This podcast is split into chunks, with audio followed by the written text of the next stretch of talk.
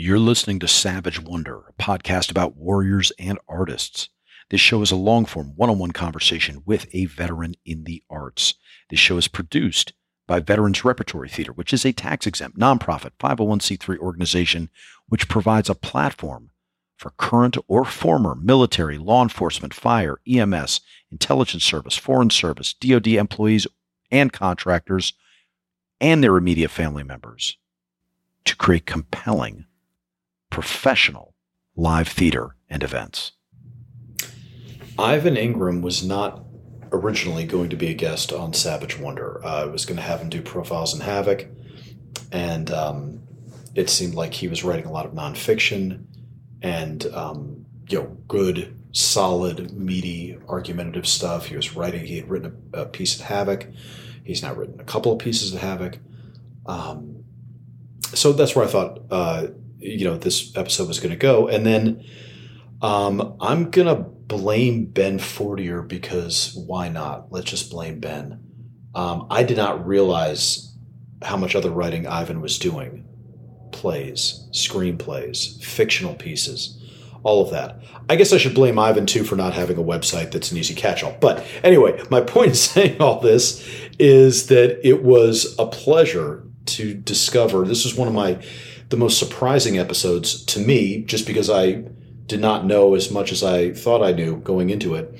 Um, and to learn how much work Ivan's put into developing himself as a fiction writer um, and yet still being open to so many other different forms of written media was really um, it was you know super interesting the conversation uh, you you know ivan spent 24 years in marsoc or, or as a marine officer initially as an infantry officer and then in marsoc um, i think he said he spent about three years total uh, accumulated time in afghanistan.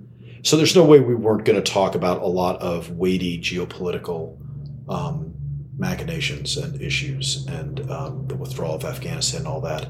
And there is certainly a lot of intersection and overlap between that and the writing that Ivan does. Um, we talk about plenty of nonfiction stuff. You'll hear right off the bat, we get really in the weeds with his arguments in favor of keeping the A 10, the Warthog, for close air support. And um, so, for those of you that tune in for deep artistic content, initially it's going to be like opening a tech manual uh, a little bit. Not really, but it you know it, it's definitely we were going down that path. And then as I as I started to discover how much other stuff Ivan had going on, I was like, Jesus Christ, uh, people should know about him. Um, not just through the Havok family, but through through the arts community, the veteran arts community as well. And um, it was just it couldn't have been a, a, a, better conversation. I really enjoyed the hell out of talking with Ivan, and um, I, I'm trying to stay away from saying the same thing with almost every guest. The problem is I always mean it, so it's hard for me to to think of a better way to phrase this. But for somebody like Ivan that has so many different irons in the fire, it's it's going to be very interesting to see what comes down the path for him first. What what is going to catch fire first for him, and uh, that should be exciting.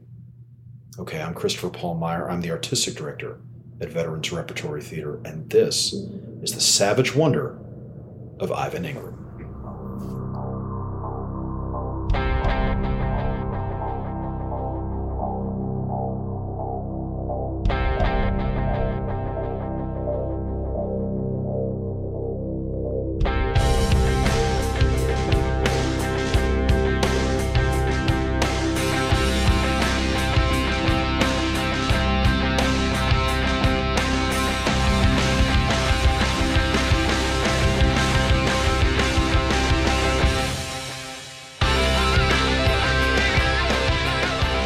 Welcome to the show, Ivan. Thank you. So, first off, I've got a bone to pick with myself because I don't know how. So, we, we should talk about how we got connected through our mutual friend, Ben Fortier. Uh, right. Yes. And and Ben goes, Hey, you know, Ivan's written here. He's written for Task and Purpose and War Horse. And then Ben said, and Real Clear Defense, which is a lie because he wrote for Havok Journal and it went on to Real Clear Defense. And I should have known that ahead of time and I should have called you out and I should have connected with you far before Ben ever did. So that's all on me. So I'm starting with a mea culpa. How about that? Well, I, cer- I, certainly appreciate that. And I will say that w- within the the masthead of, of Havok Journal, um, I, I've spoken via email with several different people and because of uh, I won't say anonymity, but let's say pseudonyms, I actually don't know if I had ever talked to you before. So you, you it, haven't. It's not you haven't. Yeah. No, so it's yeah, not, yeah, it's not yeah. necessarily your fault. It's really more of a you know, are, are we really talking to each other, or you know, did Ben Ben say in in good faith? Yeah, yeah, yeah, yeah. This is something we should do. that is true. Yeah, no, I'll tell you, it was a lot more squirrely about ten years ago too, when really it was everybody was still active and it was like who the hell are we talking to like there's so so many pseudonyms flying around and between all the writers and all the moving parts i know. It, it and i can be completely funky. I understand yeah. that and i want to be completely respectful of it. So this is not this is no. not me calling out well technically chris i talked to this guy but he's not that guy and uh, yeah. Well charlie faint the owner of havok and i have joked about it a lot. So you're no you're in good company. I think it's something when he comes to you and asks how i got on the journal uh, on the podcast because he asked me about going on the podcast. Uh, I'm going to stay out of this in the middle of it. Just at this point, you've brokered yeah. the deal. We've made it, and yeah. and then when he hears me, I'll let him send the email and say, "How did you get around me?" I, I don't I don't really. I, am I'm, I'm happy to be part of the the, the, the group. I'm no, listen, the, the journey. I'm I'm thr- I'm I'm thrilled that um, first off, not just that you wrote for Havok, um, because that's the company line, but uh, the piece you wrote for Havok is crucial and I got to be honest with you, it's been a while since I've had a guest on who I feel like I'm probably going to agree with quite as much as I think oh. I will with you, which promises to make this an incredibly boring interview. But I, um, but your piece on the A10 and the the crucial reasons why it needs to stay in existence and not diminish the TACP personnel and all the rest of it is, um, I feel like, and you reference it, this is not the first time this argument has been made and needed to be made. This is something that I feel like uh, eight, ten years ago we were hearing this as well. I feel like this comes up occasionally, but now the threat has never been greater to the program. And your writing on it, I thought was excruciatingly well done because there was so many specifics. You walk through the numbers, you walk through the money, and then you walk through the practical reasons. Can you let's just start with that? Can you talk about the genesis of why it was worth your time to sit down and actually write this up? Sure. Well, as I as I mentioned and lead with in the article, I'm no no hyperbole. I am living testament of of that platform's effectiveness and why why a ground force commander, uh, why a troop commander involved in in ground combat would require something of that of that caliber. And I got involved with a group of uh, very concerned veterans and Americans that I also mentioned in the article, troopsincontact.org. Mm-hmm. Um, and as a professional writer, they they are indeed grassroots lobbyists. They are eh, very well informed on the platform, most of them being uh, either A10 veterans or associated in some capacity in the TACP world, uh, JTAC world, they they then started to ask me kind of how I, what I could lend to it in, in mm. some of mm. the lobbying they were doing, and I thought uh, my better voice is not so much going face to face, although I, I certainly don't mind talking to people. Sure, writing is my my best vehicle, and it's where I can probably have the most impact. And so, truth in lending the article actually has quite a bit of fact checking. And if you see numbers and quantitatives, those are all provided to me by the people who who help manage the troops in contact. Uh, I'll call it the foundation, but sure. the, the, sure. the actual efforts. And I helped give a voice to that, and that was the way that I could do that. And then, of course, um, lending my own anecdotes uh, and experience to it helped give some legitimacy from the ground side that they, those who were involved on the on, in the air side, couldn't necessarily articulate. And at the same time, I had to uh, understand their perspective to indeed translate what what they were trying to say. Some of it quite technical, sure, uh, to make it to make it readable. Sure, so it was a, it was a, it was a joint effort um, to to make that happen. Although my name's on the byline, the people that I worked with were quite adamant that it, they not be in lights, which I appreciated. It's, wow, there's a, there's a humility yeah. there that I that I admire. Very, oh, absolutely, and, yeah. and we're actually looking at trying to. Uh, I may be getting a little ahead, but uh, we'll follow up a part two because sort of part one's my ideas mm-hmm. or my perspective, their ideas, kind of how we got here, and then just as that article was published, uh, General Kurilla, a former special operations, he's a Ranger uh, regiment guy who now is running CENTCOM, uh, requested the A-10 to be forward deployed just in case of any sort of saber rattling by way of the Iranians uh, or any other forces inside of that, that, that kind of volatile region that we always seem to be dealing with. So that was very quietly done and not really brought to the attention, even though uh, of the of the American public as to what kind of forces are out there. But it'd be worth following up to actually look at just how often the A10 not only is has been employed, but how often it's out there for deployed uh, as as a force in readiness because that's what it is. It does what a plat its platform and its design does what, quite frankly, nothing else can. And the argument, just one more piece, yeah, isn't so much that I mean I, think we should keep the A10 and you could you could modernize it based upon the conversations I've had with with, with my compatriots. You can for relatively it. cheaply, as you point out. Ab- absolutely, pennies yeah. on the dollar. Yeah. for maximum effectiveness. Um, but more moreover, that the, the, the platform itself isn't necessarily the answer. If they want to revamp and have a better close air support platform, go to it. It's it's clear the Air Force will spend the money on the projects that it deems worthwhile, F thirty five or what have you, uh, F twenty two, uh, excuse me, and, and, and, never mind this the now sixth generation sort of AI pilotless fighter right. that they're experimenting with. And I, I don't want to get too far ahead on that. Sure. But really, what it comes down to is the A10 is designed to fight the Fulda Gap wars in the 1970s and 1980s and, and combat large numbers of uh, Russian armored forces, armored armored formations in low level uh, in expeditionary airfields. And seemingly we want to get rid of that, yet the, the preponderance of the wars we continue to fight are just in that type of environment. Yeah. Yeah. And fought and been everywhere, but that's kind of where that comes from. I guess you, you just open a box as I just started talking, talking, talking. So no, no, pause no. for a moment. No, no, no. That's, Listen, that's where it all comes from, and that's kind of how we got here. There's a, there's a lot of meat to chew on that bone. So let me let me dive into uh, the first thing that comes to mind.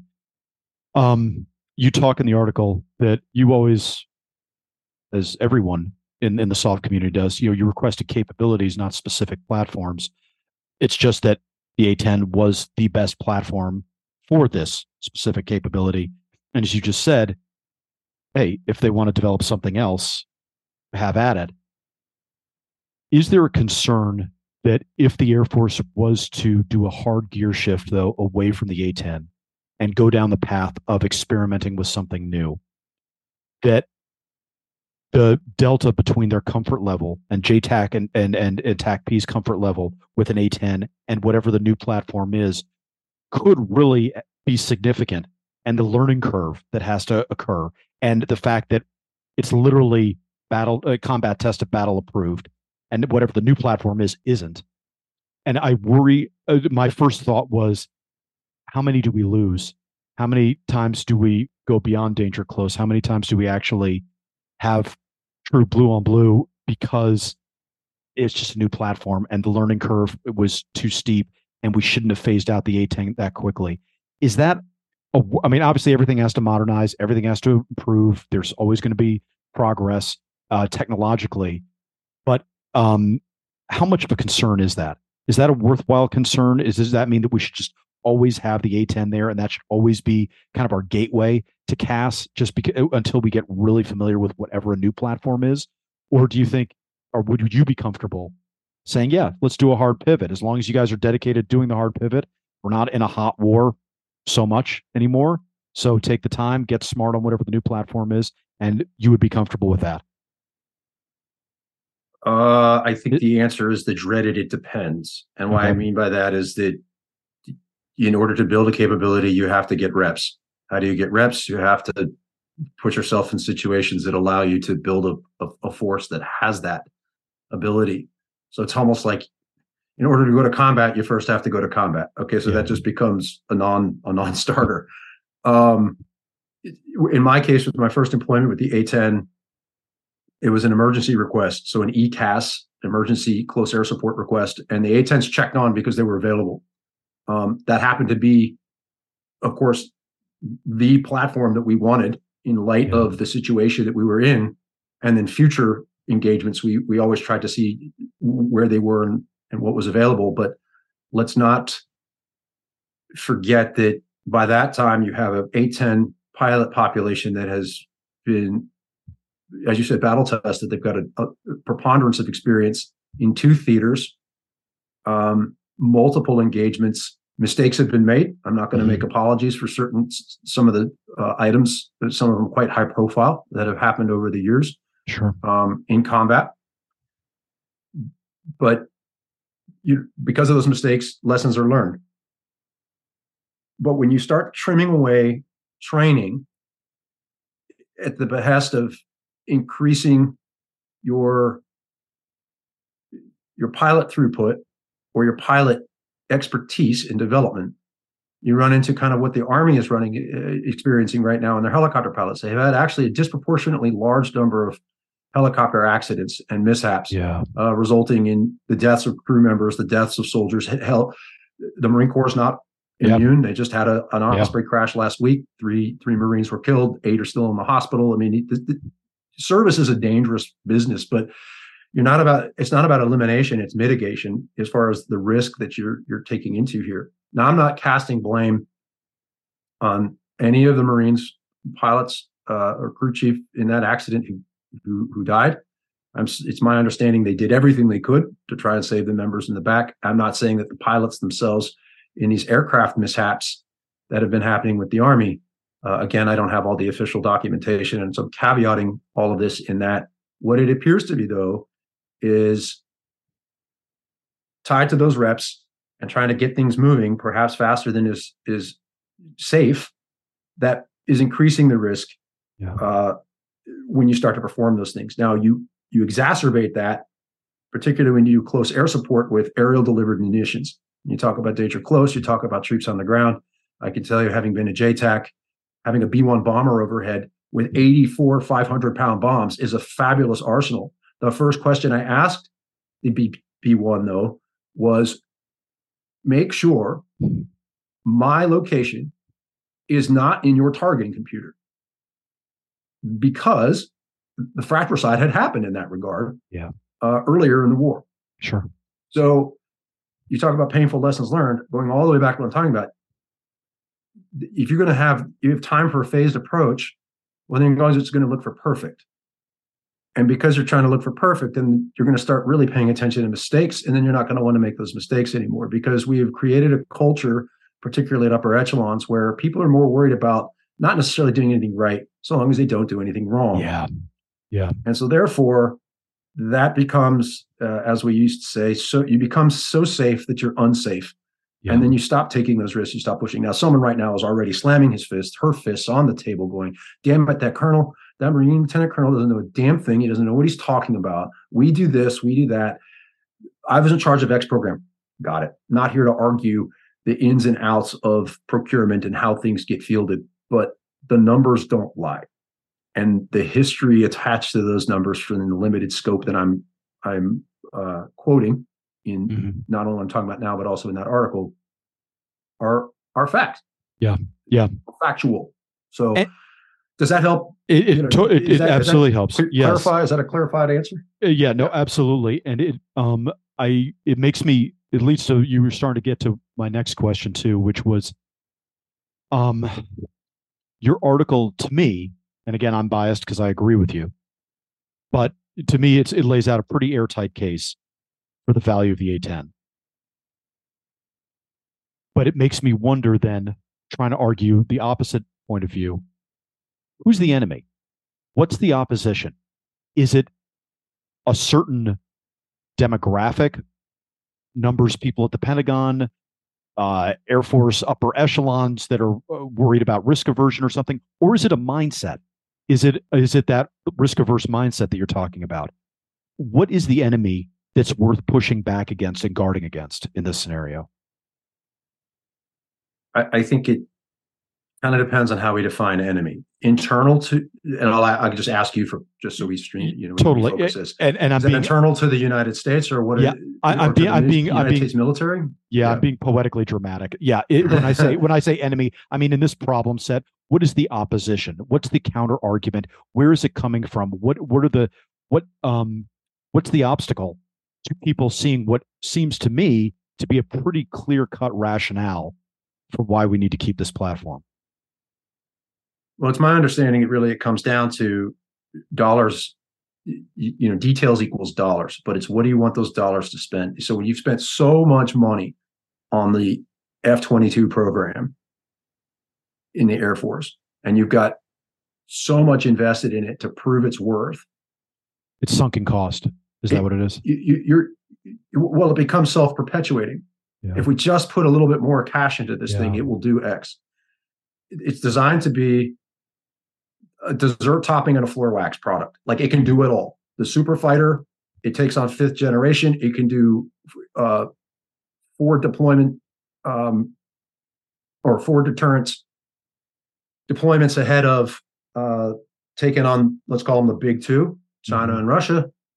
Um, it is reconnaissance.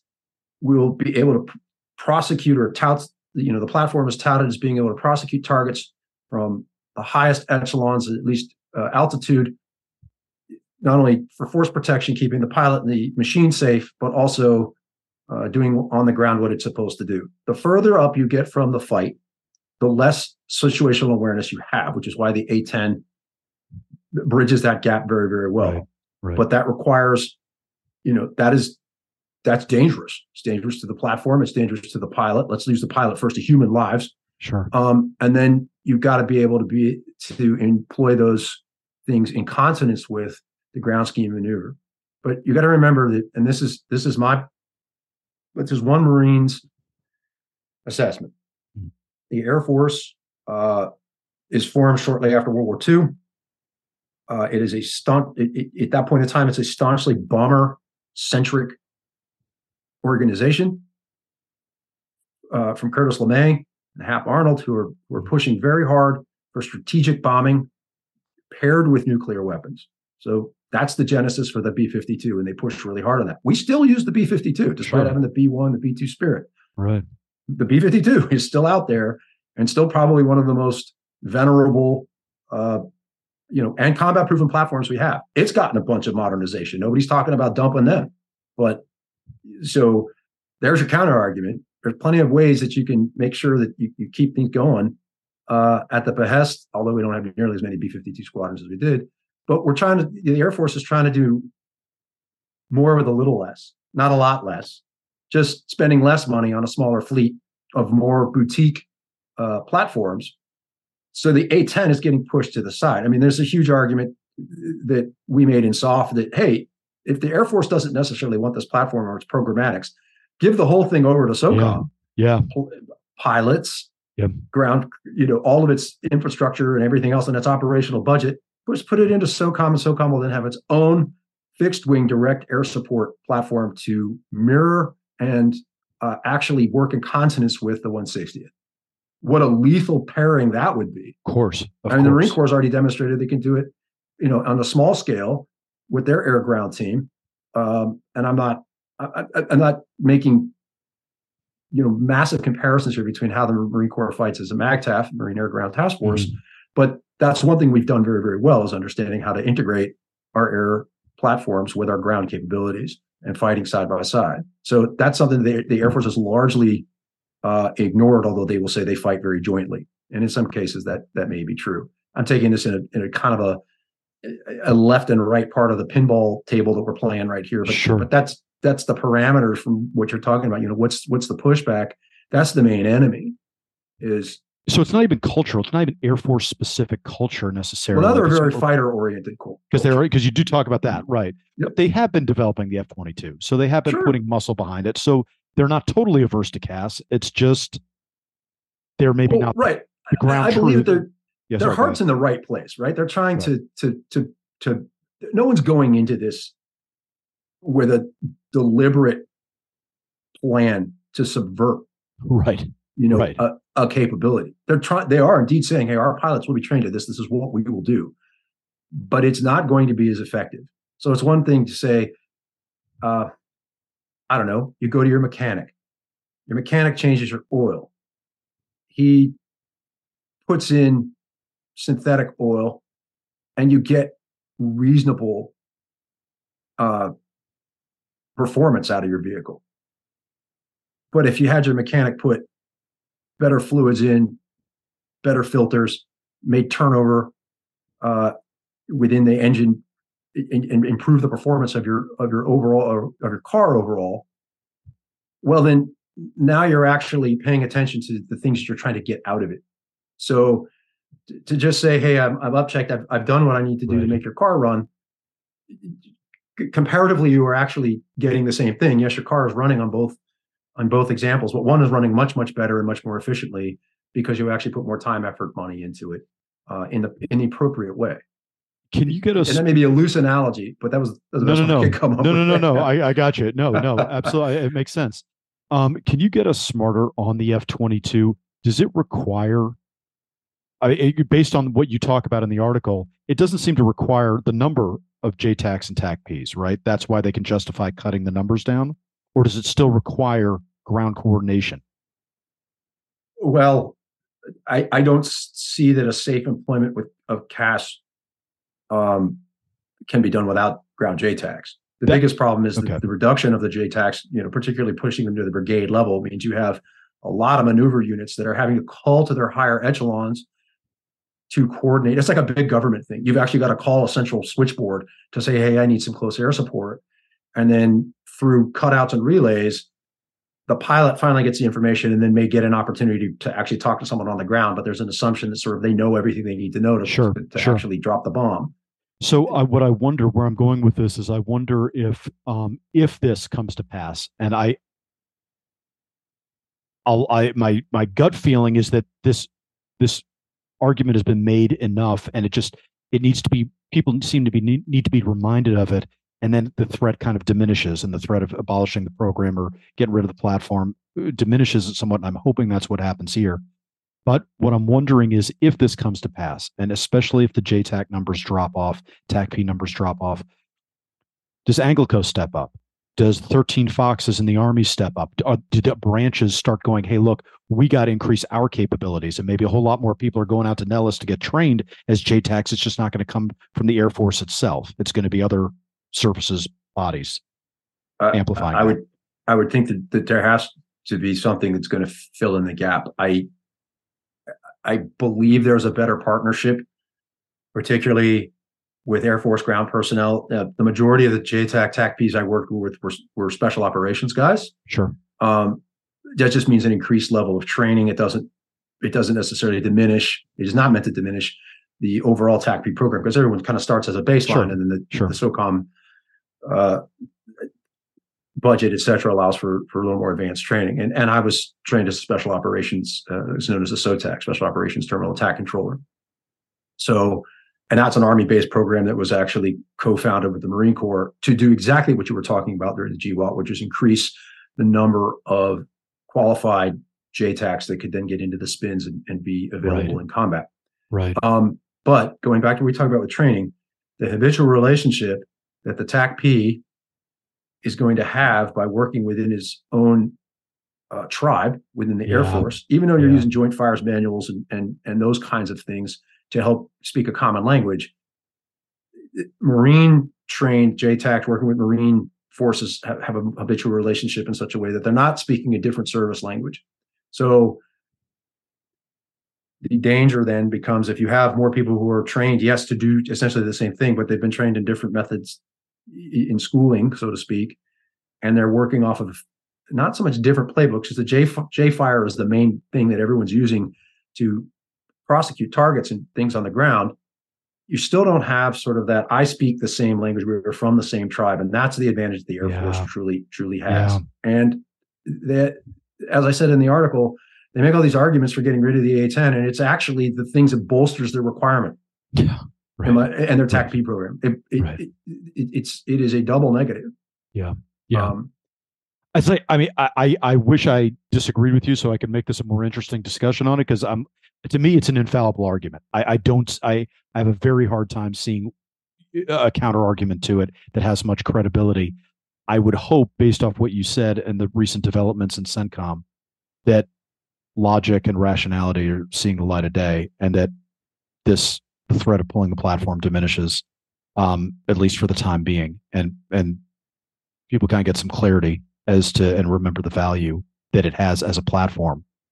Um, I want to back up though and take a thirty thousand foot view of you and of your career. All right. Um, were you always a writer? I've always been writing. Okay. Uh, From school age, like as a high school kid, grade school kid, was writing a uh, thing that you enjoyed? Yes, and in fact, all through my my time in the military, I was I, I, I kept a journal, like a, a, handwritten journal, in just about every deployment wow. and and things that I would do. Some of it was also a notebook, but it was just a great way to organize thoughts, um, get rid of a little bit of stress, articulate kind of how you're feeling. Uh, I go back and I've looked at some of those journals and sort of like, what, what was I writing here? What was that all about? sometimes there are dates, sometimes there are notes and margins, but a lot of times it's just straight, almost stream of consciousness writing. Um, and then from there, I I began to really want to capture what I had been doing in some capacity. Uh, wasn't sure what I was going to do with it, but I started taking a lot of notes and organizing those notes about seven years ago. And then from there, just found that I really enjoyed the craft of writing and that there was a lot to know. There was a lot to learn about actually being a, a better writer. I wouldn't, I don't know if I categorize myself as a very good one, but I'm, I'm trying to become competent. Uh, no, I think, I think you're more than competent and, and especially because it, you're, you have a great gift of writing personally, but also with a very specific non-fictional bent, at least in the writing that I've seen. Your, you know, your, your article uh, that you wrote for War Horse on um, you know Section 60 at Arlington, you know, obviously is incredibly personal and moving and touching, but also has a point to it. Um, you know, it's not merely creative nonfiction. Um, not to diminish creative nonfiction, which I personally love, but it's it, there's also um, to me there was something freshing about the fact that you were able to look at sacrifice, show gratitude, humility, etc. And there, it seemed to be devoid of resentment, and especially in the wake of the withdrawal from Afghanistan and everything else that had happened in the GWOT at that point. That seemed remarkable to me. Am I mischaracterizing that? Is that, or did I, uh, did it, was I accurate in picking that up? That you don't seem like you carry a chip on your shoulder about well, first it. that was that's exceptionally complimentary and i had to wonder uh, you know, who you were talking about so i really i really actually appreciate that very much. Um it, I, I would i certainly have my own frustrations with what happened in august of 21 i think i think all of all of us veterans at that point in time you know of, of the GWOT ha- have some sort of resonance or that resonance in some some ways. I, I kind of look at i guess when i went to approach that I wanted to make it a, a wider reaching, uh, longer, uh, have some more longevity in that article than just my feeling of the the service, my service selfishly, kind of being bookended by September 11th and then August of, of 21. And the, the article is indeed an homage to people that I personally knew. Uh, certainly some people that I did not, like Sergeant uh, Nicole Gee Mm-hmm. Um, and and trying to to look at dare I say a timeliness of what Arlington Cemetery represents and how it you know of course, affected me on a personal level. What that why that matters, and I, you know, I, I have a I have an article that, that came out yesterday in the Havok Journal uh, talking about veterans, the transition, and sort of a, a history, a brief history, modern history of kind of how we relate to society or have related to society. And, and I don't want to get too deep into that at the moment, but that ties to the perspective that I, but I'm trying to capture, which is that it is apolitical. This was a this was a national commitment, and levels of sacrifice and what people gave. Uh, that's in some ways very individual, but we we bore it as a nation. It's up to the nation to figure out how how we we, we learn from that. And and this this is a cyclical thing. It seems yeah. to be you know Vietnam and, and afterward. Yeah. Um, and we're we're still sort of I think rec- reconciling that. It, it, the problem is is we've got smartphones and computers, and we want to express ourselves now and get it out of the way, and then move on to the next piece. So that's one of the reasons I like to to write things and actually create something that is uh, a written word that's out there. And Rick Rubin, who is uh, I kind of don't worry about the critics anymore. I used to.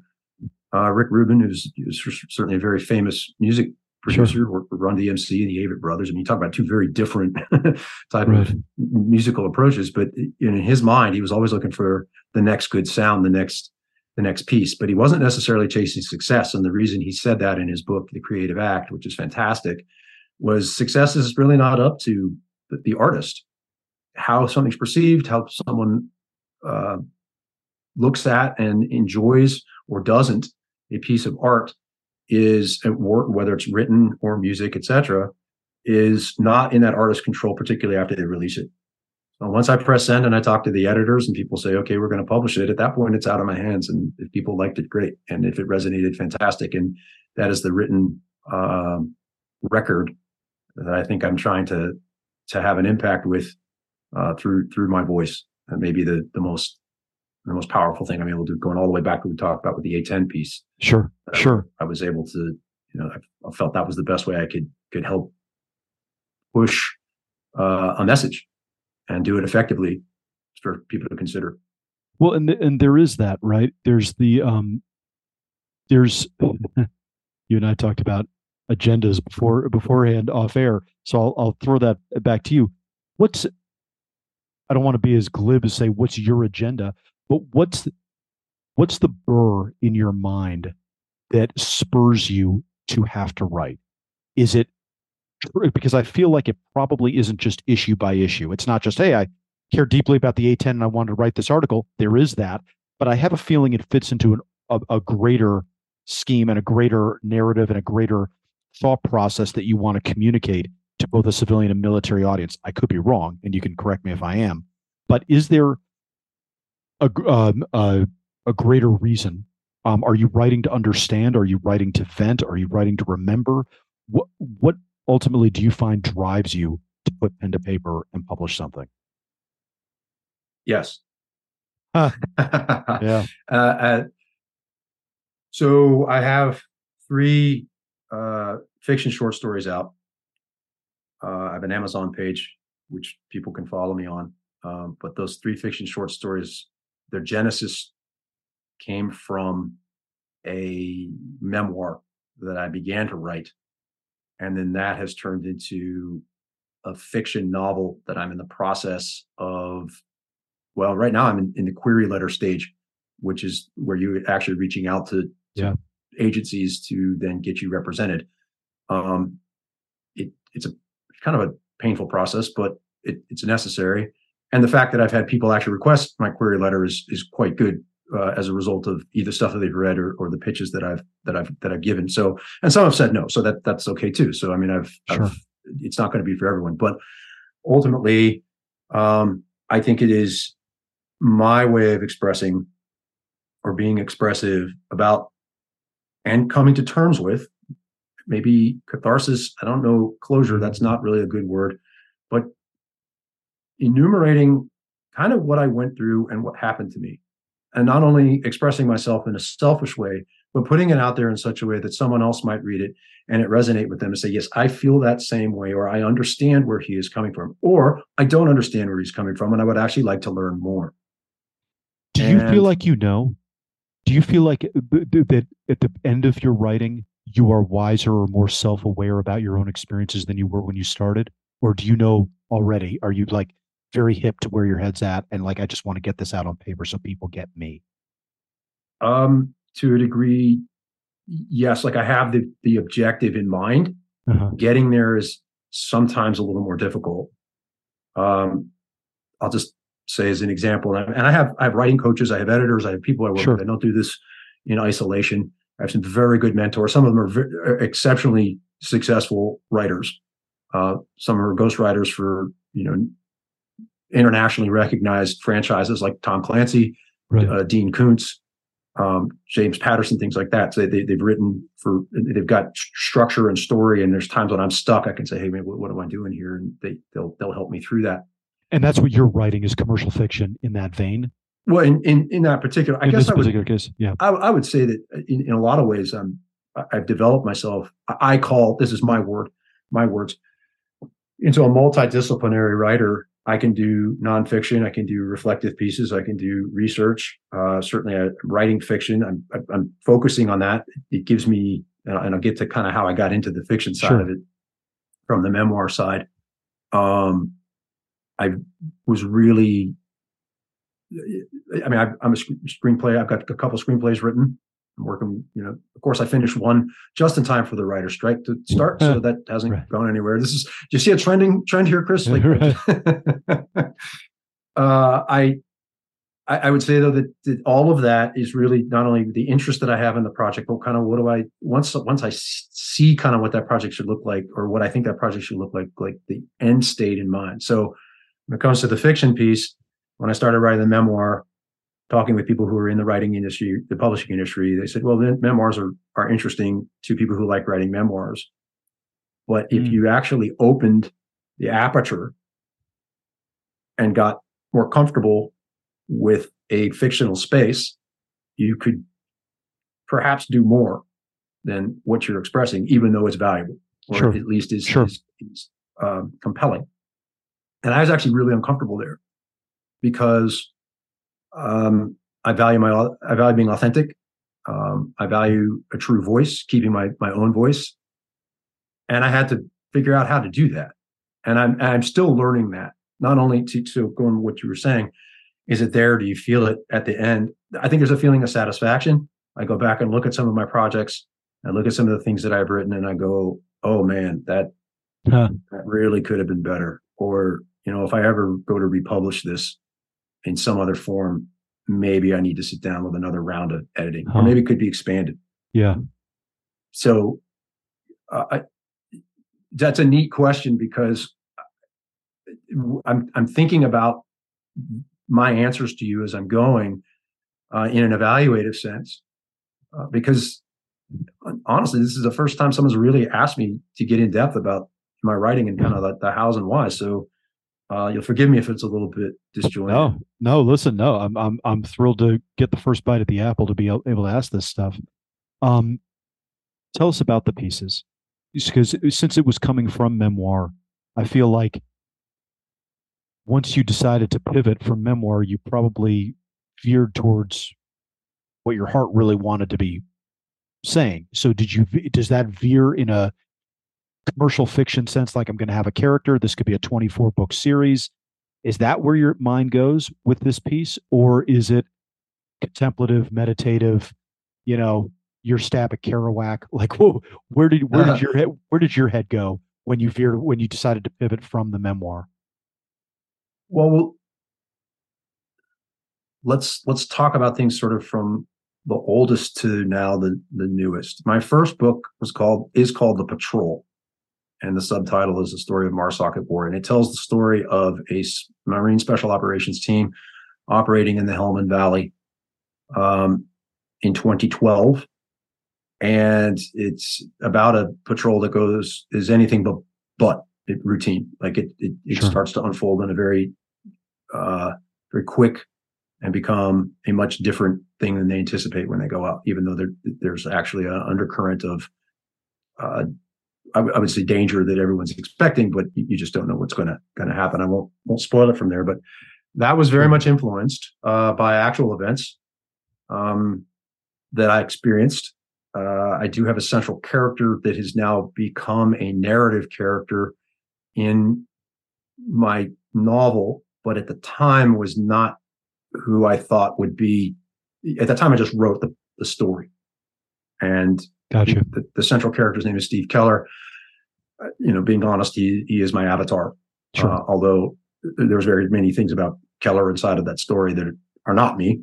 Um, but you know, for all intents and purposes, I, I had to have a way to package what I was writing and and and put it through the eyes of of a central character. And it is written in the first person for that regard. And some people have reached out to me, people who know me, said, "Hey, you know, I was I was there at that point in time." Uh, you know, I don't remember it happening that way. And that's like, well, it, it is a work of fiction. Like I, I have taken Right. taken some Right. pieces from from different parts and, and turned Right. it into a to a narrative.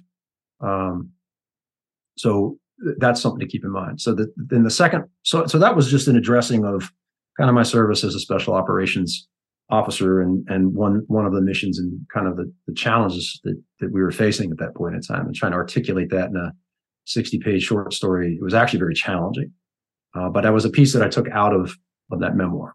Got you. Got you. When did The that sec- come out? Sorry, Uh, before we get to the I'm second sorry. book, when did that Mhm. come out? When did the first one come out? I published that in August of 22.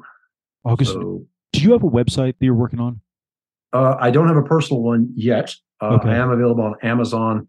You can go to Amazon.com and then pull up my writer's page, which is Ivan F. Ingraham.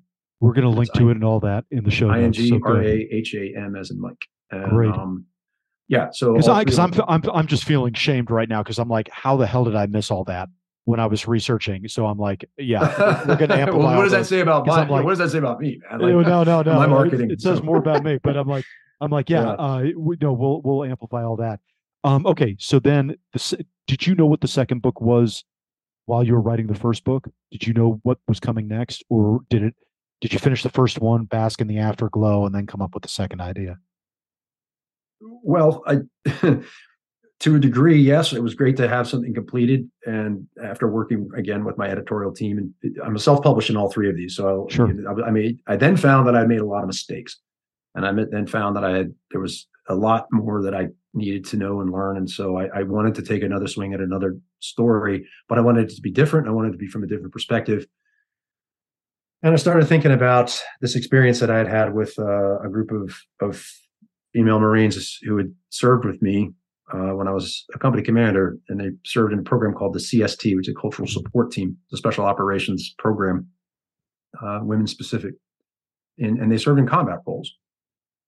And so uh, I actually reached out to people who had been members of various CSTs, people I had known who had done uh, also what's also known as the Lioness program in Iraq, and people who had been part of uh, also called FETs, female engagement teams. And I wanted to understand their experiences, and I wanted to write something from a perspective and give a voice to something that I don't think has been covered particularly well, even though Taylor Sheridan's got a Sure. very stylized uh, miniseries right now on on TV. Um, I wanted this to be a lot. I didn't know that was coming out at the time. I, Sure. I I wanted to write something that was, in my opinion, more true to to kind of their experiences and highlight the fact that you know these these women sacrificed and served in such a way that I, I think has been largely ignored. Um, What- So then, what mistakes did you make in the first book that you thought the second one would give you a chance to correct?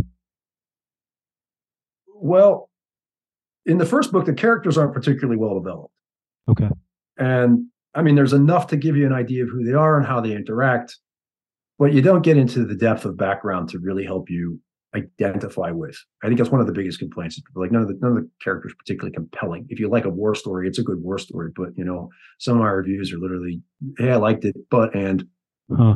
Okay. this there's it was missing this thing that kind of I mean, you understand what's going on, but you don't really get a feeling that the characters um are I don't know familiar, you know, ability to to identify with them.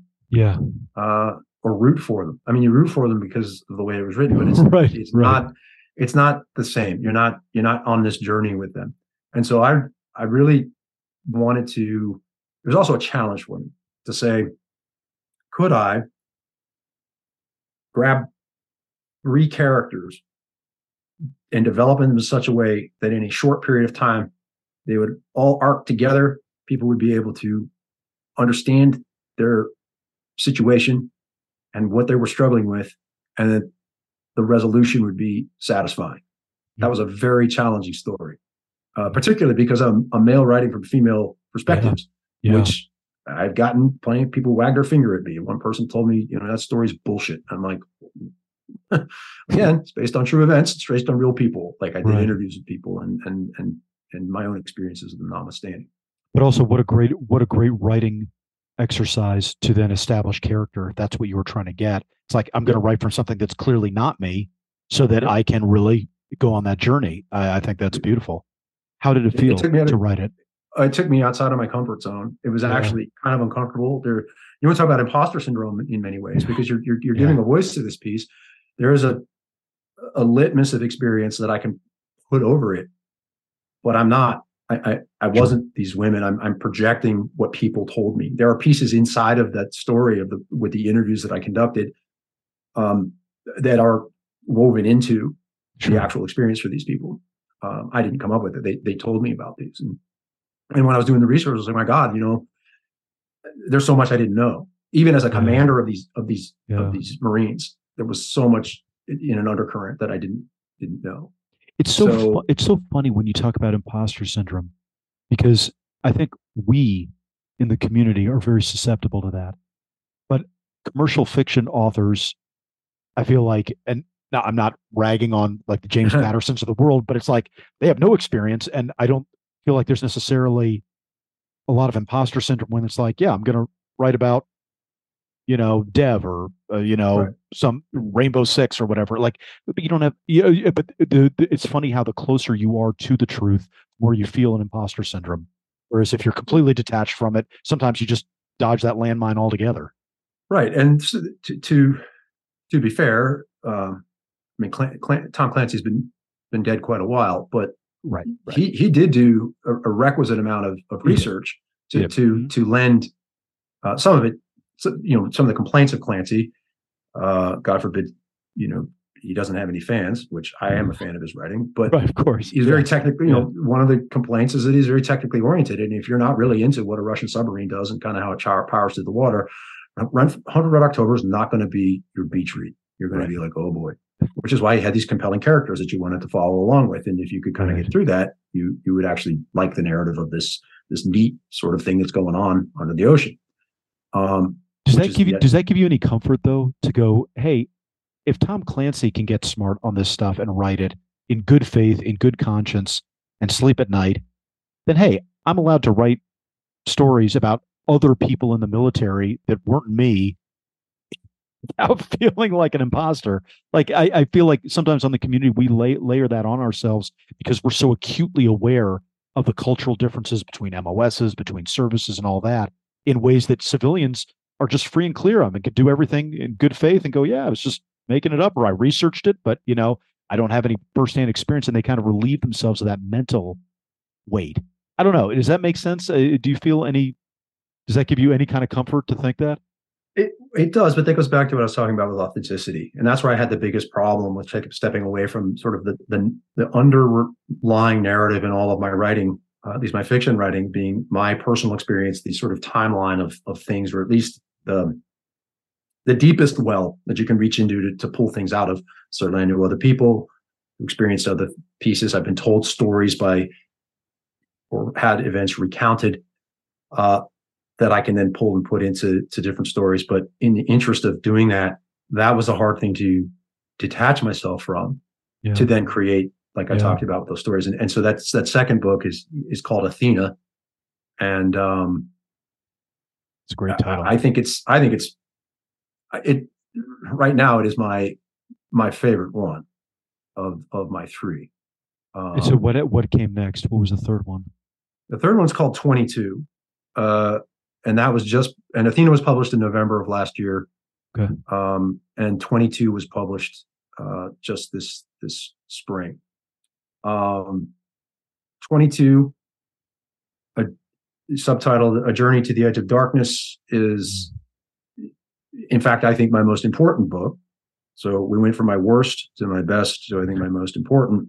These are all personal opinion, because it addresses uh, veteran suicide, and the 22 refers to the Sure. average, um, the sub- supposed average of 22 service members uh, taking their lives daily. Yeah. Um, I think in a lot of ways that supposes that many of them are Afghan or uh, Iraq vets, and, and in some cases that may be true. But ironically, a majority of people who, who are taking their lives are more senior, you know, older veterans. Yeah. Um, which is either way, it's it's tragic. Uh, but when I first started doing again the research on that, I thought, huh, well, I'll probably find all these these young people uh, and these statistics, and then that, that wasn't the case. And so I had a had a very good conversation with a couple of people regarding uh, PTS, uh, post I call it post traumatic stress, coined after my friend Scott Huesing, who who said we should drop the D. Yeah. And then I also talked to uh, a guy named Dan Jarvis and another guy named Nick Davis, both of whom run a a company uh, or a nonprofit called 22Zero.org, and they they're trying to get down that number down to zero. They also have a company called the Anxiety Guys, and they work with veterans and work with first responders and people who are in very high stress jobs to help sort of off gas uh, Yeah. all these these mental blocks and uh, challenges that people are feeling. So again, I started doing research and talking to, to some people. The, the spurring of this was that I had talked to a very close friend of mine who said that he'd actually considered suicide. Not that he attempted it, but he was considering it and he had it all planned out and these ideas that he was going through. And I thought, you know, I, I talked face to face with this guy. He sits across from me. We have beers. I had no idea what he was struggling with. And then I talked to another person and you start talking to someone else who, who actually almost went through with it and stopped themselves. And I thought, okay, I maybe I can do something with this. Again, a complete departure from anything that I've ever written about. It's a structure that I'm not familiar with. Um, Straight nonfiction, I'm assuming. It, it's a fiction book. Oh, it's a fiction book. Okay. All, Wow. all three of Wow. these, are, all, all three of these are fiction. And I, uh, I, I based the character on, uh, on someone and his experiences that I know very well, and then um, took took it from there. And there are some personal anecdotes. There's a way that I kind of captured it um, in a metaphysical way uh, Mm. to be a little more illustrative of, of a journey where someone might be really struggling.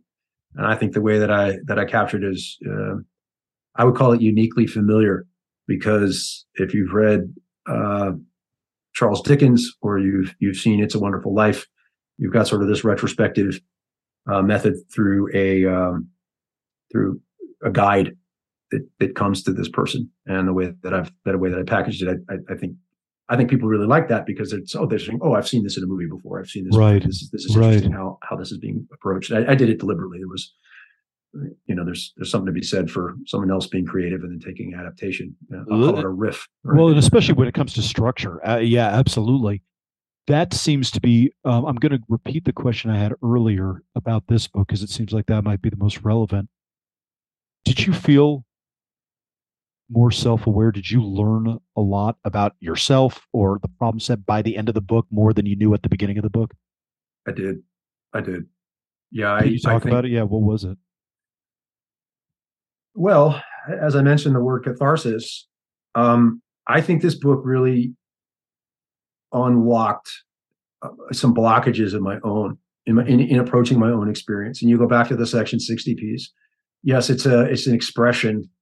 Um, it's a uh, it's a compilation of feelings with the people that I that I knew, people that had had had been killed, people who had, had died in service. And that doesn't actually take up the people killed and hurt in training accidents Sure. post post war suicides vehicle accidents you name it. The, the list is is actually quite extensive and i don't think i really realized how much of what i was writing was actually an extension of of my own experience even if it was subconscious and then as that started to open up, I started saying, don't run from this. write more, pu- push push more on this. And the actual thing, Chris, that what what 22 allowed me to do was open up something that then I was able to apply to my novel and and take it in a in a very Hmm. uh it opened the aperture for the creativity Interesting.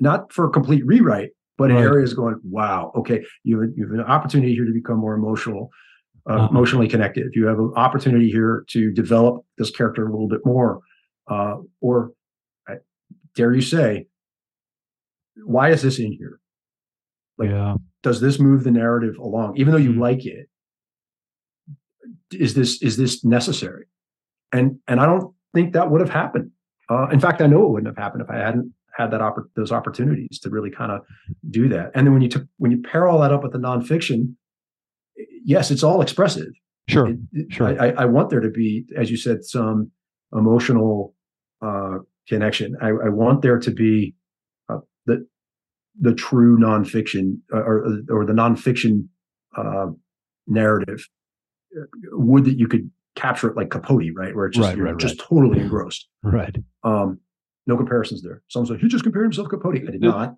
Um, Uh, no, but no, but but it's actually it's not an it's not a, a crazy uh, comparison for you because I was just thinking while you were saying that that in something that could be as technically jargon filled and uh, numbers driven, data driven as the A10 piece. I mean, you start off with an emotional opening, an emotional gambit initially by saying, look, I'm a living testament to the value of the A10, and this is why, and this is where we were, and this is why this happened. So there is something about, um, yeah, feathering the emotional connection in through nonfiction that I do think seems to be familiar territory for you in the writing that I've read. And again, I'm kicking myself for not uh, having seeing these books and reading them I'll ahead of time. to you. Uh, I got them right here beside me. I'll get. Well, I, I send them on the way. Okay, well, I, I appreciate it. I, I, I would love, I would, I would be honored and, and love to read it. But I, I want to ask on 22, if you had written that as a nonfiction piece, would you have had the same degree of epiphanies and breakthroughs? I doubt it.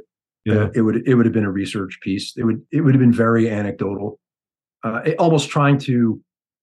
Um, I thought about that, not not to write it that way, but I I, I kind of looked at it after the fact because of its title. Would I have been trying to find?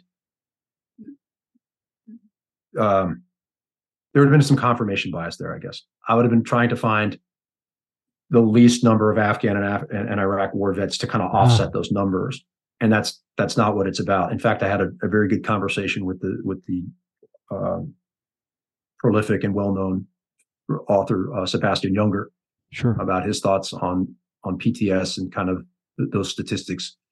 Uh, I had a very good opportunity, if it's a, a fa- an amazing opportunity, about two months ago to meet with him and uh, and a, a man named Brendan O'Byrne, both of whom who factor very heavily in the uh, in the book War, which of course Sure. influenced the the documentary Restrepo. And I got to talk with them at length about sort of how those books were written and, and their characterization and kind of their relationship. And yeah, that perspective was actually quite interesting because uh, Sebastian, you know, he said if if you look at it in its in its parts, you know, the numbers are actually staggeringly higher in some demographics and not in others. And he's like, if anything, if we're addressing PTS in the way that we're the treatment is supposed to be coming is getting better, uh, those numbers should be going down, not up. And and that's what's kind of the most disturbing part. And so for me, I wanted to to capture. This, I'd already written the book at that point, Right. but I inadvertently wanted to capture that there were better, there were other options. Like there, there's a way to help help your way out of this. And uh, and it's interesting that that I- guess Junger and I were coming to the same conclusion, independent of each other. what Um, is the way out? I, I think veterans need to for, forgive themselves. I think Ah. I think veterans are are are dying of shame. I think they feel ashamed. I think they're having a really, I think, really tough times with looking at their service and trying to see um, extended value. Like, what was it all worth? Even in their advanced age, especially in their advanced age, if they survived a lot or they saw a lot of combat, then they're really trying to figure out, you know, what was this all about? What did it matter? Why did I lose all of these people? I mean, there was a one of the special operations units that I was um, fascinated with growing up and and and liked was a uh, MACV-SOG. Sure. It's a special operations group. Um, a, a very short-lived unit, but just Vietnam specific, right? Yeah, it was right. just a couple and of only years for about there. four or five years. Yeah, yeah. like 15 medals of honor and a disproportionately high casualty rate yeah. compared to the numbers of people engaged. Now, of course, you know the, the, what they inflicted on the enemy and what they did. You know, you, you could argue back and forth, but in, in their later years, those veterans are now looking back, going, you know, what, why did I have to lose five of my friends over this course of time? You know, what, what did we really gain from all of this? And I think there's that's coming around on the on the Afghan and, and Iraq side, and has been for for quite a while. And for me, as a career military officer, I mean, that was all I knew. But all I all I knew in my adult life was serving, and then I served in special operations, and I and I spent the majority of my career with that. Sometimes at the at the absolute highest levels, and you, you know, w- once you've served there and you're kind of looking at what you're doing, I talked to a guy who, or who you've done. I talked to a guy who who served in Vietnam, recon marine in Vietnam, and I asked him how he made sense of some of his uh, of his service. And he wasn't a career guy. He did he did you know four years. Mm. And he said, Ivan, you have to just say, uh, realize that you you served honorably and did the best you could, and the rest of it was out of your control. And so I think the way out is for people just to, to, take a breath and forgive themselves and give themselves a little bit of grace. And we're not doing that. And society's not doing that. We're losing sight of how to interact with each other. And, uh, and I allude to that in, in my most recent article. But um, yeah, I think that's kind of a, you know, going back to what you're talking about is my reason why I write is I maybe I do want to bridge that gap. I want people to, to read and, and question and understand and, uh, or question and, and ask questions to understand um, and look to un, to to identify with things that that make sense to them. Like you don't have to have been the war to experience trauma. Maybe you can understand that together and talk through certain things. And mine is not more important than yours. But you know, this all of the stuff that I'm writing have really contributed, you know, to my to my novel, uh, which is titled Troops in Contact, and um, for a very specific reason. Do awesome, but no, no, this is um I, I want to stay on this because I this is I think important on multiple levels and been something that we've talked about on the show in the last couple weeks too a bunch because uh, I think this I think it's an incredibly important message.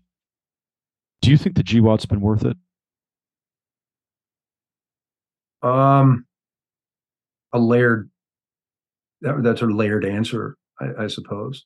People forget about how scared, how terrified this country was on September 11, 2001. And I remember it vividly. Yeah. Um, Were you in then? Were you in the Marines? I was. I was. I joined the Marine Corps in 1997. I had only planned on uh, serving for four years, and then I was going to go be an FBI agent or a federal marshal. I was going to get into federal law enforcement in some capacity. Um, and so I was on my way out. I had not dropped papers. I was not leaving, but I, at that point, I was really coming up on my, you know, the end of my hitch, if you will, and I was examining what my options were. Uh, and then when September 11th happened, that sort of changed everything. It changed the aperture, changed the world in a day. And I said, well, I should probably stick around because this is this is what we signed up for. Were you excited? Were you excited? Were, I mean, and, and I don't mean that in some perverse way, but I mean, were you just like, did it not just give you a second wind, but it suddenly cement a purpose and go, hey, this wasn't just peacetime service. This wasn't just my stint in the Marines. This suddenly, holy crap, this is the game. This is the Super Bowl. We, this we, is what we trained for. Absolutely. We had nothing to compare it to. Um, let's remember that George Bush said that, you know, there was this axis of evil in Iran and Korea. We thought, are we going on a two front war? Like, is this t- tonight? Yeah. Or what we, yeah. we didn't know what any of that meant. Um, then the cynic in me says there was, you know, we started out with good intentions uh, which got followed up with some bad ideas that became worse courses of action. And then we stretched ourselves too thin and did not ever follow through to finish. And so to say, is it worth it? What did this country really want? They wanted to feel safe. They wanted to feel secure. And then once that became commonplace, it sort of was like, well, why are we still over there? And I don't know if we ever could quite define that because if it was, we would have very clear goals about what we were doing in, in Iraq and and Afghanistan. Never mind what happened in 2021, which is you know is unforgivable. Yeah. But let me just say we had f- almost five presidential administrations to to solve the problem, Chris. So was it worth it? Um, I think that depends on who you ask. In, in in the industrial side of America, someone made a lot of money off of all this stuff at a very small cost to to to its you know existing force. Um, to the psyche uh, to uh, the American veteran and people you know put their put put their name on the on the line. I think that's an individual struggle. I think it's another thing we're kind of people are wrestling with. Is you know w- w- where are we right now? Yeah. What what are we doing?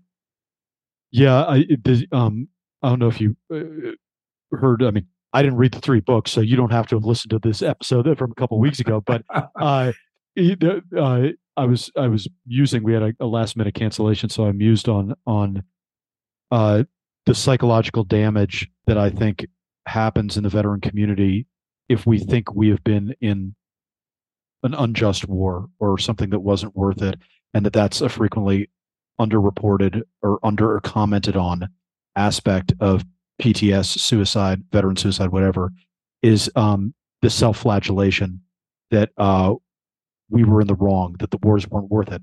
I, yeah, I was at 9/11. I was at the Trade Center when that happened that day. Um, that day changed my life immeasurably. I have, I, and as I say in the episode, I'm convinced we did the right. We, it was right for us to do what we did. There were many mistakes that were made, which I think is par for the course in war, and that doesn't excuse anybody or let anybody off the hook. That's just my personal view. Um, my the only reason I bring that up now is it. I think you summed it up so beautifully of how powerful an enemy shame is in the veteran community, and when we talk about you, know, my friend Scott Mann, who I worked with um, in Pineapple when we were uh, working the Afghan evac piece. Sure. Yeah. Um, you know, I, he- I actually don't personally know him, but we've we've corresponded. oh, have you? Yeah. Yeah, I mean, I, I have his book and, and I've corresponded with. I've enjoyed Just- conversations with him. good. I'm glad you two are connected because he's, um, you know, a great guy. I, I just couldn't have more respect for him. But he's so great on always checking in and just going, "Hey, it mattered. Remember, it mattered." And um, Yeah, I, I don't think it. I think there's a difference between did it matter or was it worth it. I, it good and- point. and- Talk about that. Yeah. What do, what do you think is the difference between those two? Well, well, I think I think service is, is a thing. I, I, talked to a federal veteran of mine who said, you know, I wouldn't I wouldn't join today's military. I wouldn't be a part of this Mm. anymore. You know, I, you know, but that's an old song. Yeah. We, we we've been saying, you know, that happened during the American Civil War. You had people who were anti-unionists. You had Yeah. people who were Yeah. pro-Confederate. You had people. You know, I wouldn't serve on the side of Lincoln. Yeah. Flash forward to World Vietnam. War One. Yeah. Oh, we've hit World War One. Absolutely. people yes. World War Two. Yeah. You, you, people, you get plenty of people who were dodging the draft and didn't want to serve and, and made sure that they were 4F. You know, that was the, the Yep. designation that you couldn't you couldn't go into combat. Well, in America got them- firsters. I mean, Charles Right, got themselves Yeah. got themselves right. that designation early. Then you had, Yeah. you know, draft deferment. I wouldn't serve for this country. It's this, that, and the other thing. You, you serve for the nation with the big N. You serve for democracy with the big D, the republic on the, with the big R. I am not being jingoistic, which means, hey, I'm approaching the Amer- you know, America as a patriot, regardless to a point of you know violence uh, or of of having to to to you know my country right or wrong. Not the case. We we we have plenty of mistakes, as you said, but the idea that the country in and in serving it is is not worthwhile is I think narrow. I, I think it's very much worth serving. I think there's a lot of things that are happening inside of the military structure that needs to be ironed out, but writ large, that the the uh, institution is you know our country and, and its institutions are, are worth um, you know doing some time for. And that, that's just an opinion. Can, I, But can I? to your Yeah. Sorry. Yeah. Sorry. Go ahead. but- but but to your point of you know was it worth it i, think that kind of remains to be seen. And what i mean by that is everyone's going to hang the economic problems on whatever whatever best suits their uh, source of blame. Uh, so yeah. you know what? You, you, you're going to hook it on whoever is you believe caused the thing to be Yeah. where we are. That's my apolitical down the middle everyone now needs to do the deductive reasoning. What's he talking about? Um, but no, that's but there's- Yeah. there, there's plenty of that to go around. So if you were looking for the economy, well, I guess we're not there. If we're looking for our sense of of feeling safe and and protected, I think we've met that. I, I think that that we're we're gonna we, we've got different things to worry about, but the that sense of security that we enjoyed from the middle 1990s to that day in September of 2001, September 11th, you know, that innocence is gone. Yeah. And so now we've got a different vigilance. We, you know, we've we've become more dependent on our surveillance as much as we value our freedoms. Yeah. You know that you can't have it both ways, but you're going to have to figure out how. So I guess that I, I, I think that that check is still out there. You're still figure out how to write it. But you were going to say something. No. Um, do you think we're done with Afghanistan? Do you think it resurre- resurrects itself in some way, shape, or form in our foreign policy in the near future or even medium future? Um, I, I don't I don't see how we could actively be involved with them anymore. And and I I just Do you think The they could be involved with us though? Do you think there's problems that are germinating there that could still that we we might have heard, not heard the last of this? We don't have. well I, I think it's that's that's Yeah. nothing to turn your back on. Yeah. I definitely, you know, remember how it how it manifested itself. This is a country that that, that its currency is warfare. Yeah. Whenever it needs to get, you know, a boost, it creates it, it finds a way for the world to come visit it and create something, a problem. It is Yeah. self-perpetuating. But, you know, they're so diametrically opposed currently in their the way they they govern their treatment of, Sure. of women, Sure. you know, just they're, the, fact that they've taken such a huge step backwards, despite the fact they had everything available to them to be uh, a functioning member. You know, there's something to be said for recognizing the Taliban on the international uh, stage so late in the war as we did. When in 09 and 10, we had them on the ropes. They were ready to, they were Yeah. ready to, and we let up the gas. Yeah. We did. And I was there when we were doing it big time. So you hit first and unclench your fist. We we we stopped too Yeah. early. And then Yeah. as the French found in Algeria, when the FMLN were recognized by the United Nations as the primary legitimate political party of Algeria and not the French government, they lost. Yeah. Street Without Joy, Alistair Horne, Savage Wars of Peace. Those are two great books to go take a look at. Uh, just to, I, I, should think Savage Wars of Peace with with Alistair Horne, and then Street Without Joy, uh, also worth taking a look at for the the, the feeling, you know, the the, uh, the transition from the French to the American involvement in Indochina.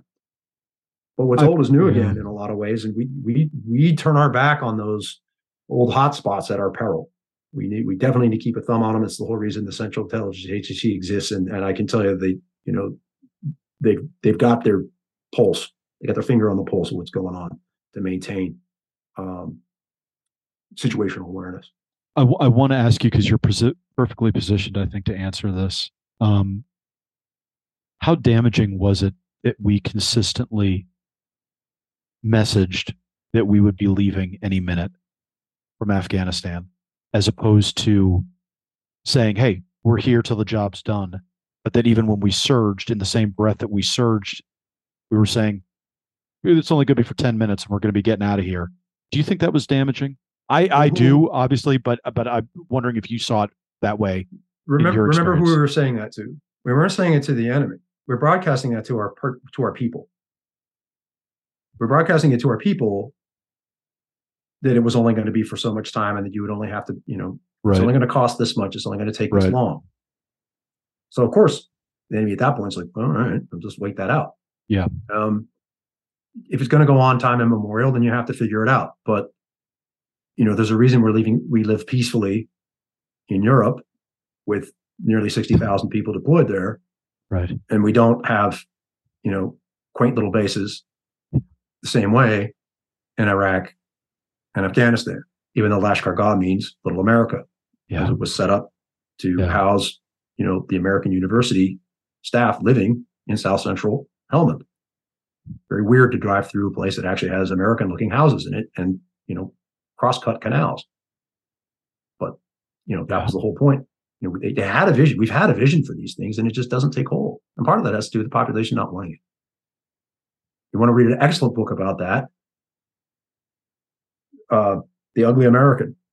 It is a fictional account of America and the French in the 1950s in a thinly veiled country that uh, closely mirrors Vietnam.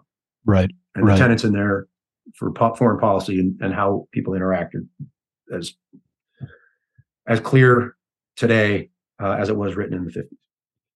Do you think? And, And I, people didn't I- know they were going to get such an education today. no, no, no. Oh, listen, I, I'm not so sure. I, th- I, I, I, I'm thrilled that they are, and that I am, and I think this is. I, I don't want to waste this valuable opportunity to to talk through some of this stuff. I remember I actually never read The Ugly American. I saw the movie. Michael Caine and Brendan Fraser did it Mhm. 20 years ago, I think, and I saw it, and I remember. I think Encino came- Man. Encino Man, right? Yeah, Right. for the whale, right? Uh, before he He's a very underrated actor. In fact, I would love to have him in one of my films. If he, Oh, really? Yeah. Well, there you Yeah, go. yeah. I think this is great. the opera. Okay, good. The, the the call's been made. Um, so I I remember that movie came out actually shortly after I want to say the invasion in Iraq, and I felt Mhm. like that was very much deliberate on the producer's part to to think that that was a timely release. Do you think my in my experience, and and I want to know how this differs from what you saw. In my experience, Afghanistan, if they could have voted amongst themselves, would have become the 51st state in a heartbeat. The problem has always been their neighbors and the amount of influence that their neighbors have that destabilizes it, constantly rips them apart into different tribes, constantly makes it impossible. It's hurting cats to try to get any sort of form of consensus. Am I off base with that? What did you see? How was it I- from I your point of view? I, I think I, I think you are correct. And and I there, there, there's two parts to that. One, it's hard to grab a tribal society and, and throw Jeffersonian democracy at it and say, okay, you, you know, make it work. Um, when we put uh, Karzai in there, he was not the best fit, but he was the one that worked best for us. Again, we, we, we're very selfishly oriented in a lot of this, much like Bremer in Iraq when he disbanded the Ba'ath Party. On one level that was a great move. On the other you took away you disenfranchised this entire part of your population.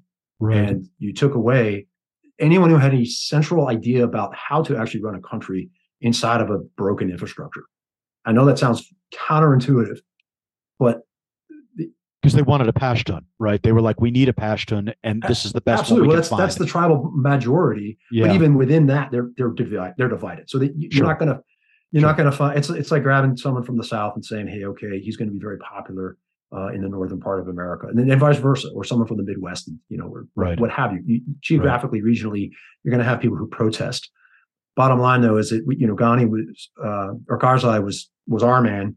Mhm. and really designed put in there by design for us to uh, be able to manage slash manipulate that country in, in the interest that, that we had. We you know we, we had this idea of what we wanted to have happen but then the affectation of that became very convoluted particularly with with iraq as a distraction.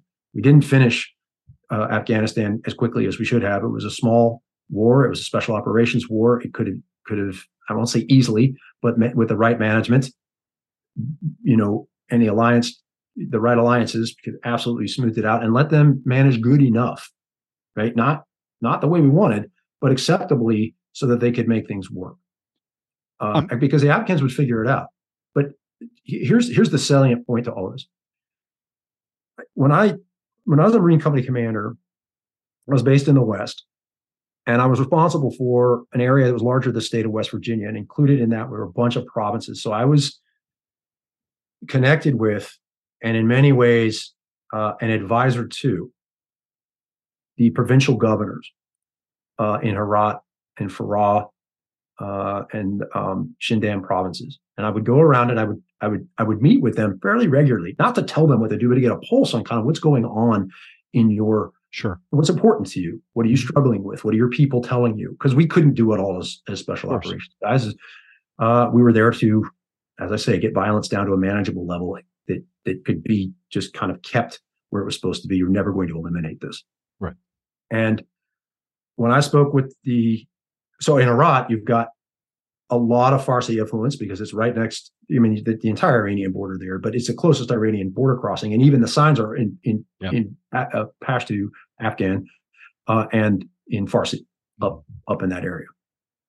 So they're bilingual, multilingual, uh, and kind of homogenous. The, yeah. the border just is what it is, right? They understand that, but they're very kind of um, I should say heterogeneous. They've got just people kind of move, moving all the way, you know, back and forth, and, and they kind of just that's how they exist. It was not unusual for someone, especially someone I was maybe talking. He's like, "Well, he's in Iran today, and he'd be coming over." Well, you had to keep that in mind if he was right, talking right. one day.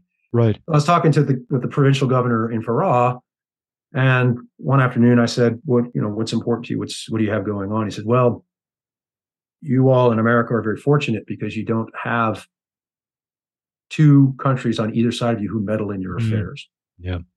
And what he was referring to is he had Iranian people in Farah province uh, or uh, Herat province, uh, Farah, I'm, gosh, I'm getting all over the place, in Farah province who were causing problems for him. And he also had three Pakistani ISI agents who were running their own campaign of subversion and problematics.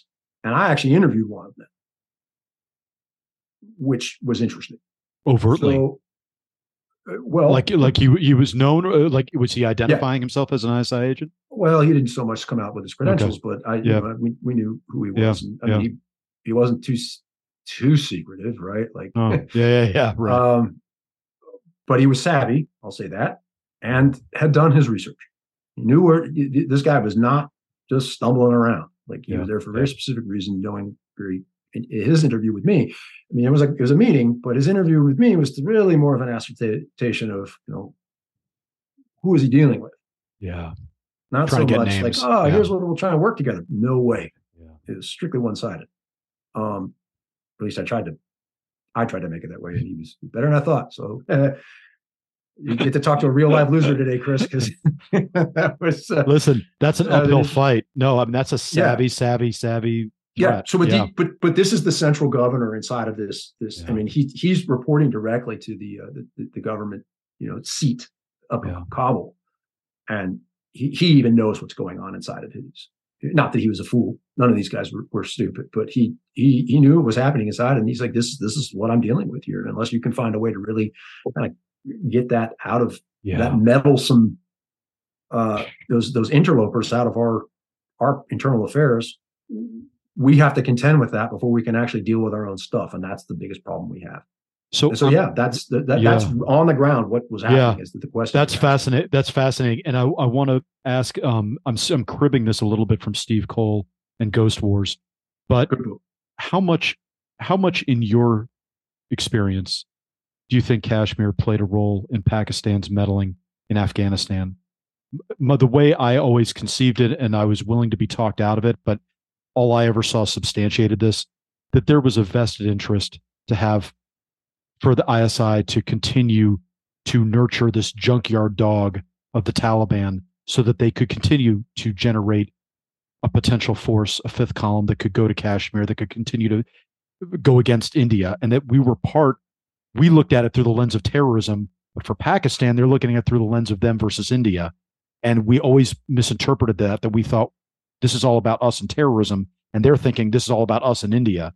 And because we didn't always close the loop on that, we sometimes misattributed the motives, the aspirations of the ISI, and their willingness to be a friend to us because we weren't looking at how important Kashmir was and how much important the destabilization of India was to Pakistan. Am I overstating that? What, what was your take not, on that? Well, I, I, think that it was in Pakistan's interest to keep the Taliban moving because Afghanistan is a fabulous buffer state between Iran and Pakistan. And our interest in keeping Pakistan placated as you're dealing with India is that they're both nuclear powers. 100%. Yes. we don't, yes. you know, so there are a lot of things with Pakistan that we're probably willing to subjugate or ignore. Uh, but I mean, they housed bin Laden for God knows how many years before yeah. we finally rolled them up. Right. I mean, and oh, what was he doing there? Oh, that's a great question. How about that? Well, that's weird. Um, anything else you guys need? Because we're opening our airspace. Yeah. You know, least yeah. we can do. Sorry. Yeah. Yeah. So, Well, Um, and I let, let me caveat what I said before. The Yeah. reason I say that is because the the most nervous I ever saw certain Pakistani entities is when Indian entities were entering Afghanistan, and it was like, oh, they are so scared shitless about getting, you know, sandwiched now between two Indian friendly, you know, India and and a friendly Afghanistan. my my my my, uh, my opinion on Kashmir for what little I know about it because it is it is a UN monitored you know it is an active combat zone monitored by the UN it, it's sort of like the Mongolia if you will. It's that it's that that in, inter area between two very aggressive powers where they can kind of just get it out of their system. The Russians and the Chinese are the same way. I mean they fought a Yeah, huge yeah. war in Manchuria prior to Yeah, World War II. Yeah, But now it's just a matter of all right. Well, if we want to just blow you know blow off some steam and test out weapons, let's just go up into these two areas and we'll just get it done. And you know it's it's, it's expected. it's a safety valve. Right, yeah, it keeps everything enough steam. contained. It's a containment piece. That's that's my opinion. Do they need the Taliban to go up in there and fight with them? No. The Pakistanis have a fairly well organized military. They're, as I said, a nuclear power. It's much more in, much more interested to keep Afghanistan destabilized for the simple fact that they would rely upon them for money, supplies, and in the long game, keep Iran away from them. But How, that, inter- how that is one Yeah, that is one retired dude's No, no, no, view of a- that's- of a geopolitical. I- maybe I start love it. this kind of stuff. Man. well, th- th- th- that's what I was about to ask. I mean, uh, you know, I don't want to poke the bear too much, but how much does geopolitics interest you? Because you have been privileged to see and have a lot of first person contact with a lot of interesting people in interesting places it, with an interesting dynamic. Um, does that turn you on at all, or or do you like going now that you now does the writer Ivan like going more internal and starting to find the characters, the stories that are personal more than geopolitical? I, I- I like them tied into that that framework. Okay. In, in fact, I, I have an espionage trilogy that I'm working on um, that ties directly into what you're talking about. Beautiful. in the larger context of geopolitical geopolitics, it's it is fascinating. Um, but the people working, you know, behind the scenes, that ISI agent, those those those people fighting at the young at the at the small level, uh, heck, the the fighter that gets recruited that doesn't know what it's what he's involved in, but is being paid handsomely to continue doing certain things. Um, not knowing that they're a pawn. Meanwhile, someone working for first world country, not believing they're a pawn. Um, yeah, I think there's a great way to get extremely cynical and still have a have commentary Yeah. on on on current events. Uh, so that was also another manifestation of some of the writing I've been doing, you started cracking open this this um, this shell, self self imposed shell. Yeah. So I'm only going to stay with this, and this is the direction I'm going to write. You know, I talked to to, to several writers, and they say, "Hey, man, you've got more in you than this, but you, you, we're going to tell you how to write this. We're going to tell you what to do. But what if you took it this way?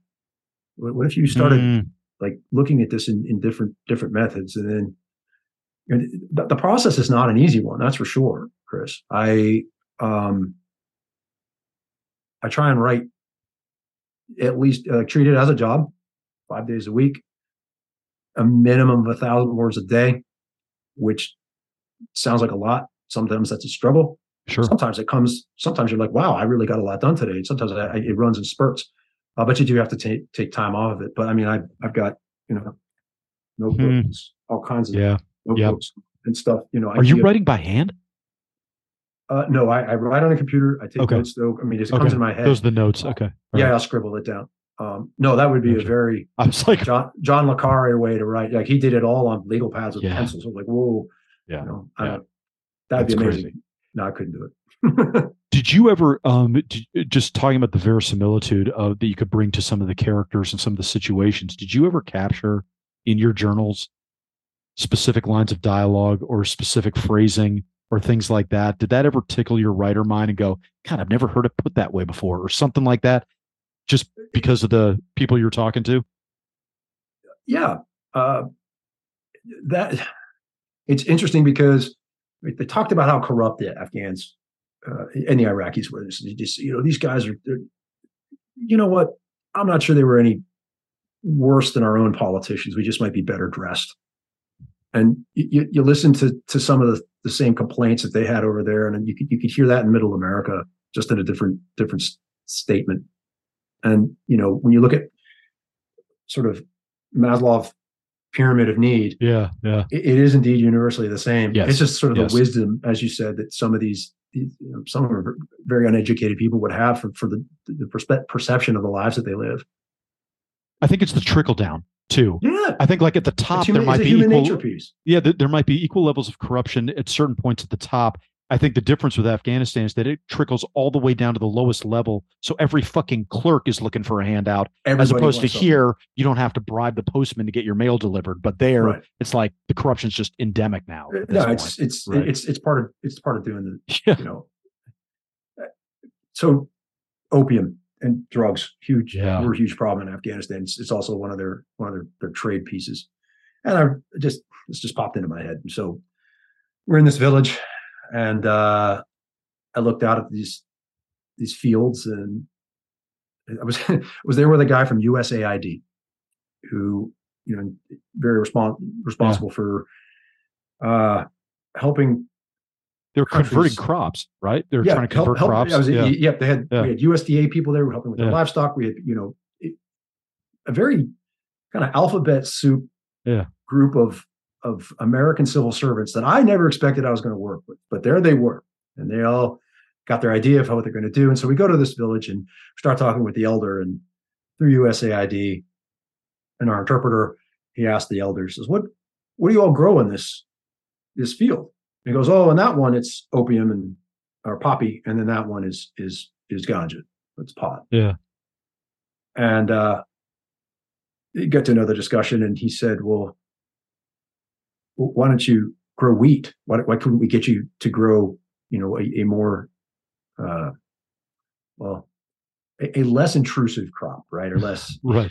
a less offensive crop?" Less disruptive. Yeah. Yeah. Right, Right, right. yeah. And so he said, Well, why would we do that? This is way too profitable.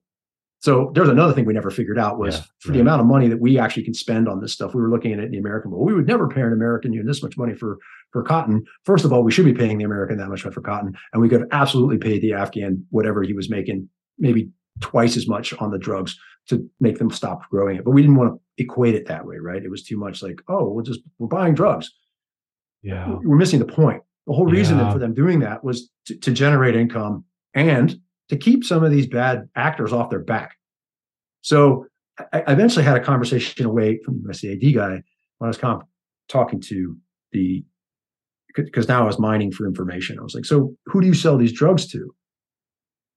I- I mean, are you tied in? He goes, oh, if you're if Commander Ivan, if, if if you're if you're implying that you know I work with the Taliban, he goes, I don't work with those assholes. I got like legitimate people here. Don't worry about that. I'm I'm you know we're on the same team. So sort of like let me grow, grow my drugs. I'll do my thing. Yeah.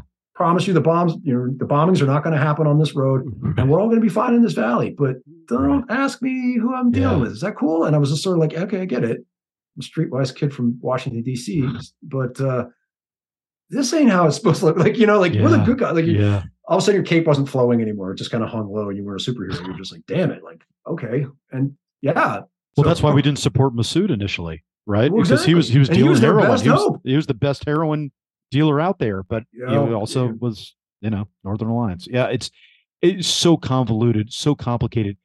I'm going to ask you, and you can you can plead the fifth on this, but um, because it's it's an unfair question. You're president in, let's put you in 2004. What do you do in Afghanistan? How do you how do you make Afghan? What changes if you had to make one change, three changes, something simple? What is your global prerogatives that you would take to change the outcome in Afghanistan? I tell my cabinet to give me undeniably concrete proof of what's going on or what they're telling me is going on in Iraq. You think if we just kept our eye on Afghanistan only, not Yep. gone to Iraq, we would have been fine. Yep. We would have. Been over pretty quickly. We had pretty much gotten things, you know, on a on a even keel, or at least planed things out, so things are just Yeah, moving along. yeah. And we could have given our full attention to whatever we wanted to call stability inside of Afghanistan, and kept things moving forward. So by the time by the time Obama promised the surge, or, or promised, I mean, you know, initiated the surge, you think we were it was a lost cause already Why did we need a surge except that we were fighting a two front war? What, what's the what's the what's you the think- Princess Bride line? Never get involved in a land war in Land Asia. Right, right, right. so do you so but you don't think there was any salvation at that point? Like at that point the die is cast. We we could not have pulled that. We could not have done we could have closed the loop in Afghanistan in a satisfactory way as early as 2009, 2010. Well, no, we could have. We let up the gas. We, we actually had the opportunity at that. That was our that was our midpoint. So there were a couple of benchmarks basically. We we could have Yep. done something in 2004, Yep. better fidelity in Iraq. We had another chance in 09, 10. 9, 10, 11. We 10, 11. absolutely had the Taliban on the ropes. Yeah. Um, and, and could have finished them off. And, and they needed to be finished off. But I mean, Dave Kilcullen in his book, The Accidental Guerrilla, uh, I, I had an opportunity to speak with him at length um, a number of years ago. Uh, you know, we're talking about counterinsurgency. It's absolutely about not alienating the populace. Ab- very adamant that you don't create war insurgents, that you you try and stay within the framework of what you're. I mean, it's a very complex. Your counterinsurgency is a very complex uh, way to fight a war, uh, or or just be engaged in, in any sort Sure. of combat. But he did ignore the. He did not ignore the fact that there comes a point in time where you have to make a decision on what you're going to do with that insurgency. Are you going to contain them, or are you going to defeat them to a point where they cannot reconstitute? They cannot become anything again to cause problems.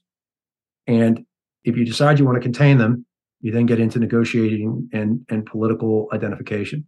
Um, in many ways, uh, this is what's happened with the FARC in Colombia. They're still they're still around. They're just not Right. nearly as violent as bad as they as they used to be. They're don't misunderstand. They're still Sure, very, right.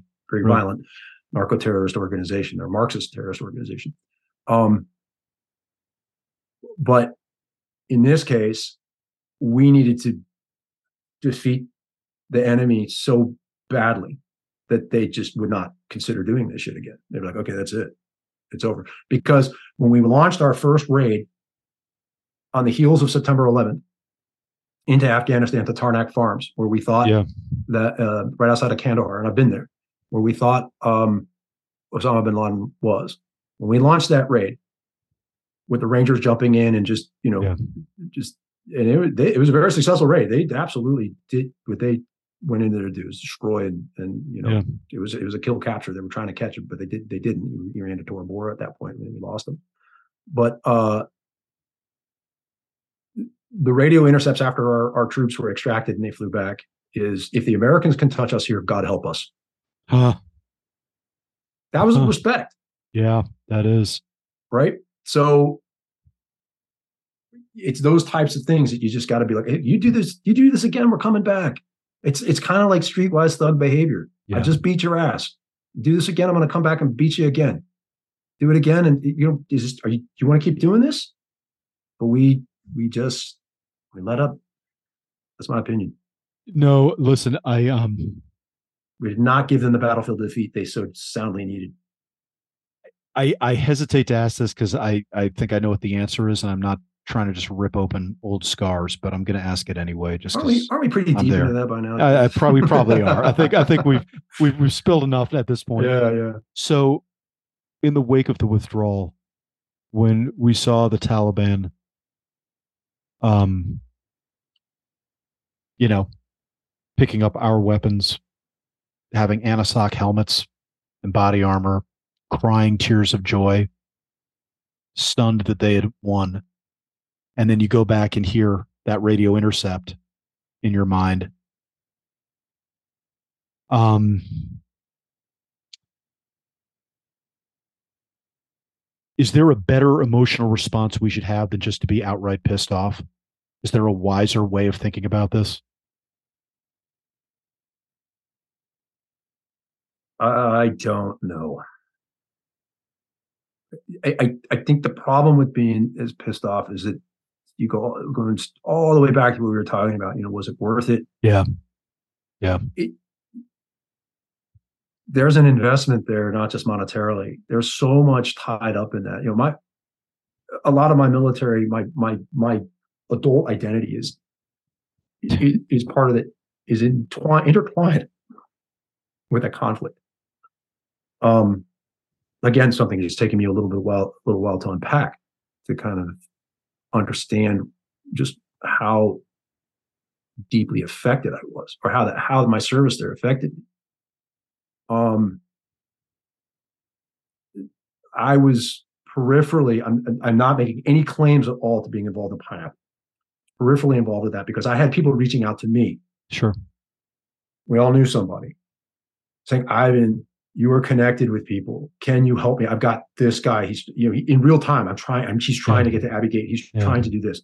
Now we're all on Signal. We're all on WhatsApp. We're all talking to each other. My buddy Wirt Parker very much involved in this as well. I'm sure you've talked with him. Um, Not yet, but, uh, but it's on well, I yes, he, yes, he, yeah, you know, if, if you like me, you'll love him. Yeah, yeah, yeah. This yeah. this dude's got a 400 pound brain to my 20 pound brain and he's able to you know articulate this stuff and and, and, and he's got his own perspective which is wonderful sure. as well. He's written a really good book you know always faithful with tom schueman about about their own individual experience of getting getting afghan interpreter out. Point being is that you know as that's all unfolding on one level i'm working at the highest level inside of the us military to help affect you know things that are going on on the ground. And on the other i'm using my cell phone through covered communications applications to affect more quickly than what our own U.S. government that that was where there, we felt there was a complete disconnect. And when you when you look at all of that, I don't know I don't know you know where do you start your emotional you, you know is it grief is it anger is it all the things that are associated with grief denial and all these other pieces um, and that's where I go back to where I said, you know, it's, it's, about acceptance. You kind of accept that you did the best that you could, and even up to the last minute. I mean, you guys like you and Scott Mann and people were just really, you know, crushing it through OSINT and working circles around our own infrastructure. It the shame of that having to happen. Yeah, yeah. You know, without all of your experiences and the things you've done, are you equipped to even affect something like that? Yeah. So I, I don't know. And someone told me one time I have a really hard time saying that. And so I'm saying that with all sincerity. yeah. I don't know. Yeah. I wonder if, I wonder how important it is, if nothing else, to write, to write to understand. Do you think that's at all at the germ of you writing? Do you think there's a part of you that's going, look, I got a lot to say and there's a lot of different stories and a lot of different things and it's not all i'm not beating the same drum every single time out but you know we're all blind guys trying to describe the elephant and um this could get perverted very quickly but i felt a lot of different parts of the elephant and I, yeah. I, I got a lot to write about you know? I like it's and that writing writing it out is are you sure just, it's a trunk? Yeah exactly exactly I mean, I, I mean, I mean, do you think that's a great? How good a coping mechanism is that? How necessary a coping mechanism is that? Uh, for me, it's it's. I think you you hit the ten ring on that. That's an X X X on the on the on the paper. I I I think I had to accept that that was what what this is kind of is all about for me. and let's just be call it what it is in my selfish approach to this, in all of my writing, I want my voice to come through regardless of the, the medium. So if I'm if it's nonfiction, fiction, screenwriting, a play I'm working on, I want people to say that is a very Ivan Ingraham voice. And the people I've had helping me with my novels you know, Troops in Contact is special and works because of your voice. So whatever you're doing in the tweaking mm. of that, do not lose it. There are things that are going to have to be changed. I'm going through another round of editorial changes to the development editor I have. She's very good. Um, and then I'm going to get that in front of an agent, which will hopefully get that in front of um, publishing house.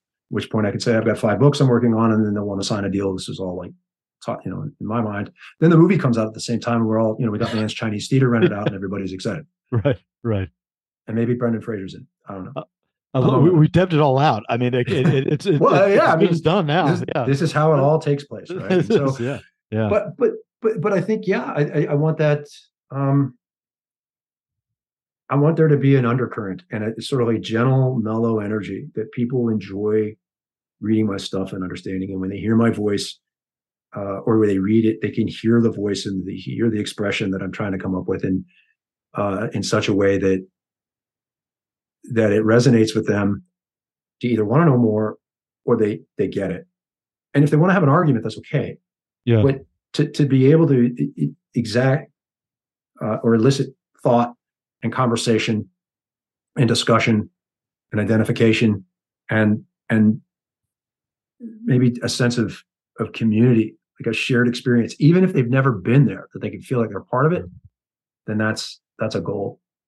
That's a goal that i'm i'm trying to to capture achieve. How does uh, golden compass fit in with all this right now? Um describe how you got into it and what that does. Does it intersect at all with the writing, or do you see it as a separate line of effort that may have some of the same goals, but you know it is definitely a different, um, you know, a completely different mental outlook, different different uh, framework that you're working in? Well, the answer is I want the writing to become supportive of that. Okay. Um, so Golden Compass is a leadership consulting company uh, that is founded by my friend who's also an explosive ordnance, soft explosive ordnance disposal EOD sailor named Jay Lee. Uh, he's the president. He brought me on as a CEO uh, about 18 months ago. And we have talked to several different organizations, the Markel Corporation, uh, the International Development Business um, nonprofit. We have worked with, uh, I've, I've gone and worked, done leadership discussions with uh, the FBI's hostage rescue team. Hmm. Um, we we have a pretty diverse clientele, and we teach leadership and organizational consultant uh, or organizational uh, culture uh, as consultants to different groups.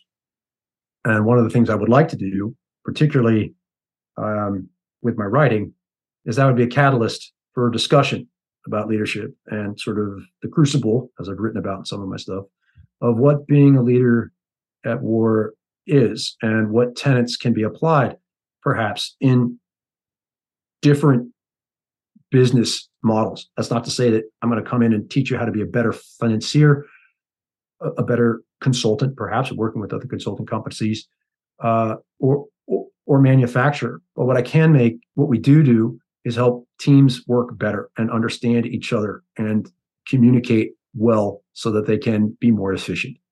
And what I would really like to do is, and one of the things that we're, actually getting ready to unveil uh, is what we call the Athena Workshop. And mm-hmm. the a company would not only buy the book or have the book delivered to them, and the people who participate in the workshop would read the book, and then we'd have a leadership discussion about Athena and the tenets within it. Not only the women who are featured as the primary uh, characters, but also the ancillary characters and the things that they are challenging and having to go up against both institutionally uh, and personally, and so see how people react to that. And so uh, the Athena workshop, we are you know, finishing wow. finishing the stages of uh, of actually unveiling that, but that's a that's an early release. People are interested in that. Certainly, come contact us. It's uh, Golden Compass, and then of course anything else that I've written. More than happy to come and talk to people about. Uh, you know, one time keynote, or we prefer a more long time long relationship as we as we develop with a few other companies. That's a really great overlap between the two. For you, what itch does it scratch that writing doesn't? Um, well, when I was first getting out of the military, I, I went through several different transitions courses, and uh, one of the one of the leaders, I uh, business leaders that I and coaching leaders that I admire is Simon Sinek, and he always says, "Hey, mm-hmm. find find your why. You know, start with why. Why do you do what you do?" And my why statement is, uh, I I help people. I do what I do to help people achieve you know maximize their potential. So I'm I'm out there honestly it's my way of sort of giving back to the investment that, that this country made in me. Maybe that's another selfish statement, but it's the truth. Like an investment was made in my leadership and what I was doing out, you know, on the far edges of our empire. And so if I lead with purpose to help other people achieve, maximize their potential, it is not about money per se. It is not about your bottom line, although we think that that can be improved. It is really about the way you lead and do things. And believe me, I have talked to CEOs and people are like, I'm not interested in talking to you. I've all, I'm rich. I already have what I need. I, what would you possibly do for me? Fine. You are actually the person I need to talk to the most because you think you've got it all figured out. But moving on, we will talk yeah. to the people who are actually looking for growth and understand that perhaps the bottom line is not quite where they need to be. That's an easy departure point, but maybe that's kind of just got you to where you need to be. Maybe taking it to the next level is what we can help you do. What does that workflow look like then? When you're is it is it kind of on a case by case basis? Hey, contract came in, somebody reached out, um, so that you can still maintain your battle rhythm with writing and get your thousand words a day and get your hours in? Or how do you manage your time to be able to do all this? Well, there's something to be said for you know the military finding ways to take up every moment of your life. So now that I can kind of apply that template against it, um, I treat the day just like a day of work. Um, if I'm going to do a podcast, I block off the time for the podcast. I don't have anything on the other side. Oh, I got to run. I got to do. You know, if we're going to do right. that, that's you know you're present in that moment. Um, yes, it is sort of the contract comes in or someone wants to talk about, you know, working with the company, we'll block off time and, and have a discovery phone call, Zoom call with that company, find out what's important to them, find out what the the true requirement is and what they're looking to achieve. We kind of do objective back planning, like what do you want to see happen? What do you expect to see happen as a result, and how do we how do we get there? What can we lend to to make that happen?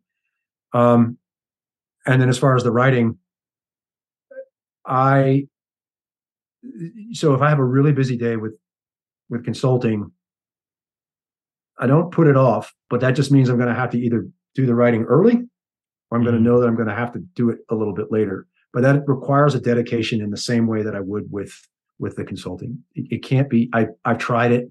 It can't be haphazard. You can't be. Like, I'll just write on the airplane. Not going to happen. You might get some yeah. ideas in. You yeah. might get something done. Oh, I'll just write in my hotel room. You know, just before we go in. No, the meeting is the meeting ideas, write down, type in a few things for bullet points, like something good comes to you while you're thinking in the shower, write that down so you don't forget it. But to expand upon that and actually spend an hour dedicated and with your head down while you should be thinking about what your client's requirements are and the whole reason you were brought there, that's that's not doing them the service.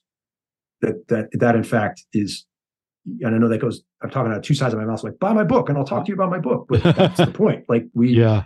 you know, you want to learn about the, the ins and outs and the whys behind that and the you know what what would resonate and what you could apply against it. Like one of, I'm working right now with a sports team, and they uh, bought the patrol, uh, and it's a team reading book.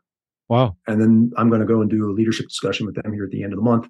And I've also been doing one-on-one coaching uh, with the coach himself for their own organizational culture within that team, as to the intersect and, and how that nexus occurs. So this is this is applicable in a lot of different ways. Uh, and that one kind of just manifested itself because a guy read my book and he's like, "Hey, man, I'm kind of interested in what this is, what this is about. What, what can you tell me?" Wow, that's an interesting way of that breaking out. You know, you don't. Tom Clancy never did that. You know, I mean, well, he was an insurance know, salesman and had, had, probably plenty of money in the bank. He wasn't.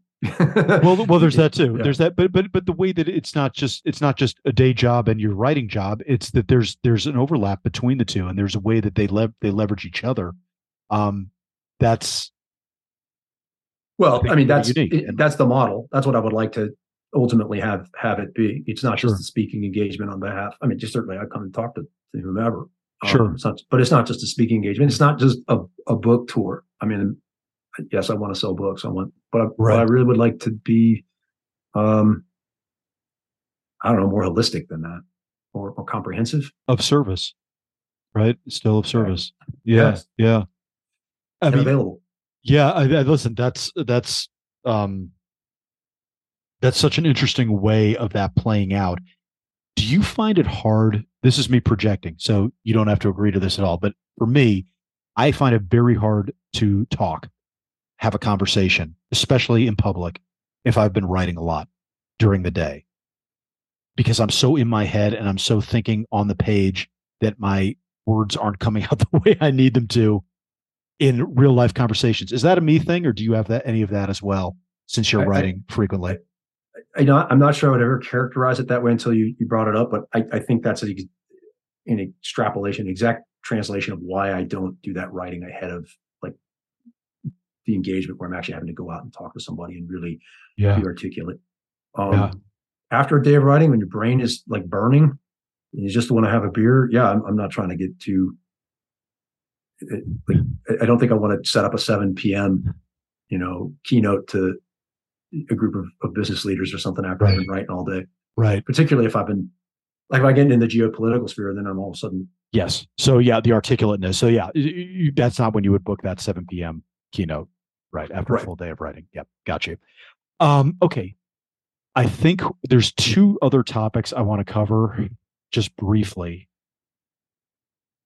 You got out in 2021, correct? 22. 22. Okay. Mhm. Did you feel like it was a major inflection point? Like not just because of the years that you'd put in and like you passed your 20 years, obviously, but with the withdrawal, the GWOT winding down. I mean, yeah, we're still in Iraq, whatever. But did you feel like this was an inflection point? Like, what what what would ever be the point of staying in much longer? Like, this is truly the end of an era, and this is a good time to dip out. Or were there other reasons, personal reasons, even just just to get out besides that? Well, I had done 24 years. Um, yes, there were some personal reasons to to move on. I mean, I- wasn't going to get promoted again, so that I could stay for a little bit longer. But I I had honestly achieved the things I wanted to achieve, and I didn't I didn't seem like there was. I'm not saying it was pointless, right? But it just it wasn't anything I was going after, and it would have just been staying in for a little bit longer. Looking at it now, I got out in the worst economy uh, was. Uh, I'm still unable. I, I you know, trying to buy a house is um, almost impossible, even with being a disabled veteran. It, it you know, there's there's a ton of things that looking back, I'm like, ugh, didn't didn't really plan that right. But again, I couldn't see how the GWOT was going to unfold, or or I mean, we knew it was winding down. We didn't know it was going to end kind of that way. So so haphazard slash dramatically. Right. So, um, I, but I did feel like I had done what I wanted to do. That, that I had accomplished those those goals. So yeah, And, and now and I wanted to do something. I wanted to do something different. you, you well, you definitely had yeah your ducks lined up to to move into writing full time. Um, you've talked about your daughter not just having been raised as the daughter of a marine, but now being in the army herself. Is there any? How does it feel to have an adult daughter, army officer, in a military that you are now no longer a part of? Is it surreal? Is it um refreshing? Is it kind of like nostalgic? Or like what emotionally? How is it for you to see her experience? Well, I, I should caveat that the family business is the military, and we have we're able to trace at least. And I'm going to sound like Lieutenant Dan, but we literally have people who served in American military going back to at least the American Civil War Wow. on both sides of, of the family. wow. My oldest daughter is married to a Marine V 22 pilot. My son is a U.S. Marine officer. And my daughter, my youngest daughter, uh, is indeed an Army officer, West Point graduate. So, y- yes, there is a little bit, it is surreal. I think there's a feeling of legacy. Um, w- we don't make any money in the family business, but we're awfully proud of it. So there's there's some pride in in in ownership there. Um, but I also think there's a legacy piece, as I said, that if there's any military wisdom to pass on, I, I do like that I can get a text or a phone call from from them to say, "Hey, I'm, this is something that's challenging," or "Here's how I'm thinking about approaching this." And you, they're going to make their own decisions. They're going to make Right. you know come up with their best course of action. And certainly, you know, it's always better when you've got enough time to evaluate. They're going to have to make things, in you know, decisions in real time in, in ways that that we were faced with, you know, in, in challenging situations as well. But you hope that you can help equip them to to be recognitional and and and see their decisions as being the most correct as they can be. uh, ethically and, and morally, etc. So yeah, there's I think there's there's a tremendous amount of pride and there's a tremendous amount of of a feeling of the handing of the baton, and it kind of goes all the way back to what I was saying. It, it's not just sort of just because my family serves, but you know we serve, and that's just how Yeah. we do it. Yeah. So So then, in that case, if the military has been the family business, are you going off the reservation by being an artist and a writer? Is this the new? thing? Is this, is this the thing where they're like, oh, you know, this is a whole new thing that we our family doesn't have any experience in, or was there any precedent for that? So that people, so that your family could go, oh yeah, of course you're going to go write about stuff. Of course you're going to go, you know, try to scratch another itch now that you're out of the military. Well, I guess I'm kind of living my life in reverse, right? Like now I'm the starving artist, and, and I didn't start out that way. Then was forced into the military because I had nothing, no other options. So I, um, there's there's something to be said, a little bit of a safety net, of a retirement check. Sure. Um, well, my mother was an English professor and expository writer, and really was into the British classics of Shakespeare and Chaucer and Milton. Um, so I wouldn't say that she instilled that with me, but it was definitely all kinds of literature and things around when I was growing up. Uh, there's serious appreciation for uh, the written word and the theater. My father's uh, was an army psychologist. Uh, he's a published writer, author in his own right, and um, I- so I think that writing certainly is in in the family in some capacity. I just decided to embrace it in such a way that, and, and I was told early on by, ironically, by a very successful writer, don't chase the bucks. Well, he's right. There's nothing to chase. yeah. The second part was, uh, you know, you should do this because you love it. Well, yeah, I, I do. And I, I think there is probably a little bit of that. Well, what's going to happen? Yeah. Well, Yeah. I don't know what's going to happen on this, this journey, but I know exactly what will happen if I don't keep going. That's fair. That's fair. So Yeah. there are Yep. days, no kidding, there are days when I'm ready to just hang it up. Corporately, I could be doing all kinds of things. I mean, it's, that's Yeah. not the problem. Yeah. but uh but I don't. I've got a valuable opportunity here and and I'm I'm really trying to maximize that. That's a hell of a commitment. Um, that's um, yeah. I I can.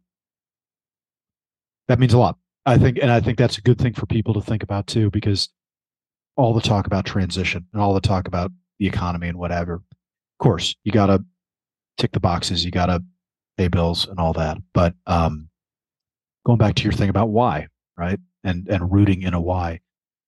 Um, Ivan, I want to wrap up with the question that you pose in the title of the only article of yours that we haven't talked about, I think.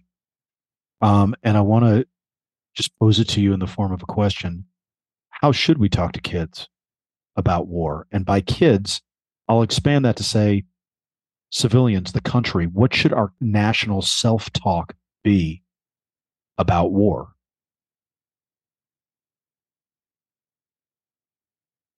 I believe that if the country's going to do it, you need to understand why what we're going to do.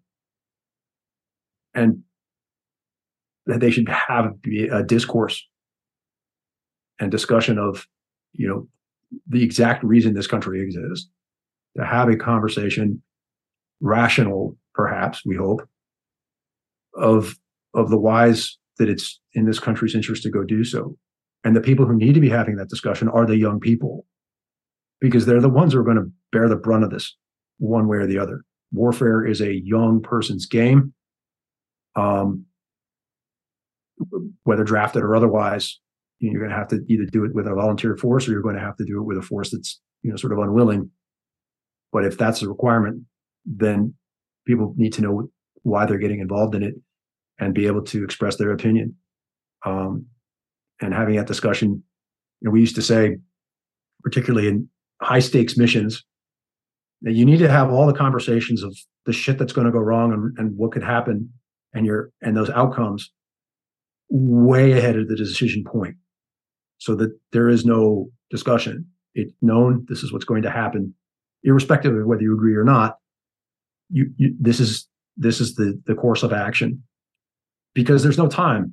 Once it, it happens. And I think we found that out with with 9-11. And and honestly, in a more in a more peaceful way, a typhoon or something like Fukushima in Japan happens yeah. or, or anything else, the first question is where is the United States? Mm. Won't somebody do something? And we show up with a MEU and we show up with the Army National Guard. And, you know, let's not forget, we still have thousands, tens of thousands of troops in Bosnia. Yeah. And they're all National Guard reservists making rotations there to keep the place from being blown up again. So the stuff is not going away. And people need to have a very clear idea and understand with their conscience what's being asked of them. And I think that's a lot of, in a lot of ways the, the politics of this country, we lost sight of even asking our, our constituents about that. It's just assumed, hey, we're just going to go do this. So it's like, well, hold on. That could cost a lot. And money's the least of it, right, Chris? So yeah. Um I, I think as people need to be definitely more aware of what's happening in, in the world and and I mean, there's plenty of fingers to be pointed at the evils of globalization, but there's a lot of benefits too. For the simple fact that, you know, travel and understanding cultures uh, brings people together. It's one of the things I like most about being in the military is going to visit all of these different countries, even in war zone, believe yeah. it or not. And Sebastian Junger and I actually talked about that, and that you you you, you might never be exposed to seeing some of these people in these these yeah. uh, things otherwise. Yeah, yeah. And you get home and you're like, where's a good Libyan restaurant? Like, There's no such thing. And you're like, well, I gotta find one. so true. It is so true. Let's um that's I love that answer. Now, not to be very Sebastian Jungery about it, but how should we talk as a nation, even beyond the politics of war? Like, do we go to war or not? but just in general, what should our vocabulary be about war? And I'll frame this a little bit just to give it some context. You know, I've I've said this before on the show, but it always bothers me that we still a lot of our talk about war harkens back to the 60s. We we haven't updated our vocabulary about war. We haven't updated our vocabulary to encompass a volunteer military, not a drafted military. We uh, you know, we reminisce about war, our perceptions of the veteran still harken back to the abused victim of a of the Vietnam era, as opposed to maybe a different kind of veteran that we could have now in the out of the GWOT. How do you think we need to think just about war in general, forgetting about whether or not a war is worth going to, but just in war, in conflict, war, noble fights, worthy causes. What, how should we? What vocabulary should we assign to that? What should? Be, how should we inculcate our minds to process the most extreme form of human conflict? Um, well, part of that ties into the article I currently have with with Havok Journal. Um, and, on, and, and that's not my that's not my cop out answer. Go read that. it's my um, cop out answer. They should go read it. But anyway, well, yeah. they, well, I would hope that people do, and I want people to have a discussion about that because of of the transition, not only as that American veterans have gone through, but sort of the transition of society. Um, but I think you know the, the um, there there's many different books on American soldiers and how they interact or military members have interacted with the United States. And uh, Huntington has written one, you know, Glenn Campbell's The Warriors, um, Soldier of the State by, you know, uh, uh S, um, SLA Marshall and, and just kind of those those kinds of things. And in fact, I meant Soldiers Load, Mobility in Nation, sorry, uh, with the SLA Marshall. Um, those those are all narratives and things that people kind of need to, I think, go back and look at to understand how we got to to those just wars. And I put my fingers up, right. you know, air quotes. But eventually, this is kind of going back to deciding what it is to be an American, and and it, and that that goes beyond the history, the the the idea of what was right or wrong inside of the American narrative, historical narrative, but as an immigrant, someone coming here to this country in the modern age, what it all means. We offer hope, we offer opportunity, we offer a fresh start, And if we're going to try and export that on a level that we're willing to go to war to fight about it, we need to know exactly what of that we're going to try and help another, you know, if we're going to free the oppressed, help them achieve. And I don't know if we ever really identified that in Afghanistan and Iraq.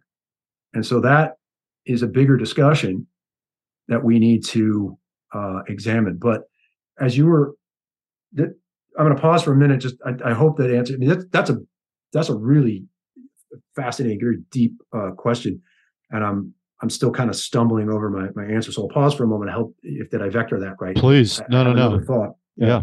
No, I, I, I sprang it on you uh, at at the end because I figured when you're uh, mentally exhausted after two hours of podcasting, that's when we want to throw out the big philosophical question. But well, I'm, I'm going to throw one back at you, and I'm going to I'm going to ask um, your permission to Please. to read something which has never ever been made public, Please. which is yeah. the the first the opening part of my novel Troops in Contact. I promise this is not a long. A long Love it. Thing. Are you kidding? No, that'd be but, awesome. Uh, that'd be badass. Yeah. Yeah. Let's hear it. I'll start with the author's note. Although a work of fiction, this book is influenced by true events. These all happened in some capacity and created a story I felt is worth telling. It is one of distance, shame, fear, anger, longing, paranoia, and vigilance, a lack of closure, doubt, betrayal, the loneliness of leadership, and overall difficulty.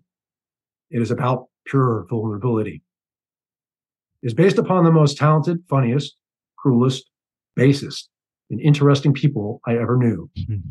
interspersed with humor. At times it was hard to identify, and at others seemed starkly out of place. Military service is unique. Tight bonds form between disparate groups of people who come to rely upon each other in dire situations. Sometimes these bonds are lifelong, but most often dissipate with the passage of time. My experience was no different we once pledged forever to the other. Now we never talk. Part one. The first stage service members go through is one of ignorance. They think they are invincible and view being wounded or killed in combat as something that will happen to other people. A young person joins the military convinced of their luck, they will always be alive to enjoy the warmth of a lover's smile in the rain, to feel adored, and never take things for granted since they are in the prime of their lives. Of this, the acclaimed author Paul Fussell wrote in his book Wartime It can't happen to me. I'm too clever, agile, well trained, good looking, beloved, tightly laced, etc. Page 296. All young people have these feelings when they go to war. If they felt otherwise, no one would even attempt it. It is also why the old veterans ignore or subjugate war's horror and instead focus on glory by telling stories that ignite the feelings of duty in the breasts of young people who hope to be tested and deemed accepted by the warrior caste. And the foolish youth believe them. I promise Ivan and I did not plan this. That was a magnificent answer. That is absolutely uh, that's that's going to be quoted a lot when that comes out. If not just from the basis of this show, but I mean, when that's in, Working when, when, it, when that's Working there, man, that is beautifully, beautifully written. My Lord. Thank you. I, I, I can't think I'm, of a better I'm, answer. I'm, I'm yeah. ecstatic. I actually got to share it on this this platform for you. Oh, that I, I, thank you for doing that. That that means a lot, and that um, it really could not have been a better answer. Really couldn't have been. I don't think there's a better way of ending the show than on that note. Ivan, this was a pleasure. Um, I'm going to put all the links in the show notes so you can find Ivan's work. You can see his articles, everything we've talked about here. Um, but Ivan, just now for people who are driving and don't want to stop and take notes, uh, where should they go if you need to steer them to something? Instagram, Facebook, where should they go to follow you and stay on top of what you're up to? Yep. Um, I'm on LinkedIn uh, Ivan F. Ingram. It looks like Ingraham, I N G R A H A M. I'm on Instagram at IFI underscore writer. Um, I'm getting more comfortable in the social media space. I won't say that everything I have is magical, but I do try to keep people engaged. Uh, and then I keep my link tree updated uh, as much as I can. And then all of my contact information by way of uh, Golden Compass is available at goldencompassllc.com, where you can check out me and, and Jay's bios, etc. Uh, and as I said, the Athena workshop is is on the way. Uh, we're just putting the final touches on that. So awesome, awesome, and um, I can't wait to see your stuff as it comes out more and more and more. I think this is the start um, for me of following a really really interesting voice. And um, dude, this just couldn't have been more of a pleasure. Well, I'm excited as can be that we got to have this talk and and it was far reaching, being able to to just really delve into some some subjects that uh, well I haven't touched in a while, and and quite frankly, you you brought up and and and put me uh, in in a position to to really analyze it. And we got uh, got Ben Fortier to thank for. Yeah, I know. I'll, I'll, tell you that guy. that guy's on fire. He's doing all kinds of good uh, stuff uh, his, for us. His book Phantoms, is, his his poetry book uh, Phantoms is is really top notch, and he's gotten some great reviews. He, he has Sebastian Junger and one by by Captain Dale Dye, of course, uh, who who people are familiar with if they saw Band of Brothers or pretty much any war movie made in the last thirty years. Or Under Siege. Let's not forget. Oh my gosh! Keep you know, pivotal Force, role in Under Siege. Force Recon guys running around in there. That's that's my that's that was that was that's my right. point. Yeah. um, listen, next time you come on, um, I don't want to act like I didn't perk up when you mentioned a play that you're working on, or just threw that out there. And I don't know if you're actually working on one or if that was just a conceptual idea. But uh, to be continued. Let's do this again, and we'll talk more. Okay. That was the savage wonder of Ivan Ingraham. Um, as I as I say, one of the most I, I, can't think of another episode that I've been as surprised about. Not just because I didn't know all the fictional writing that Ivan had been doing, um, much less that he had stuff currently out on Amazon and all that. Um, but I swear we did not plan the end of that episode, and to me, he just couldn't have had a more spot on answer for my final question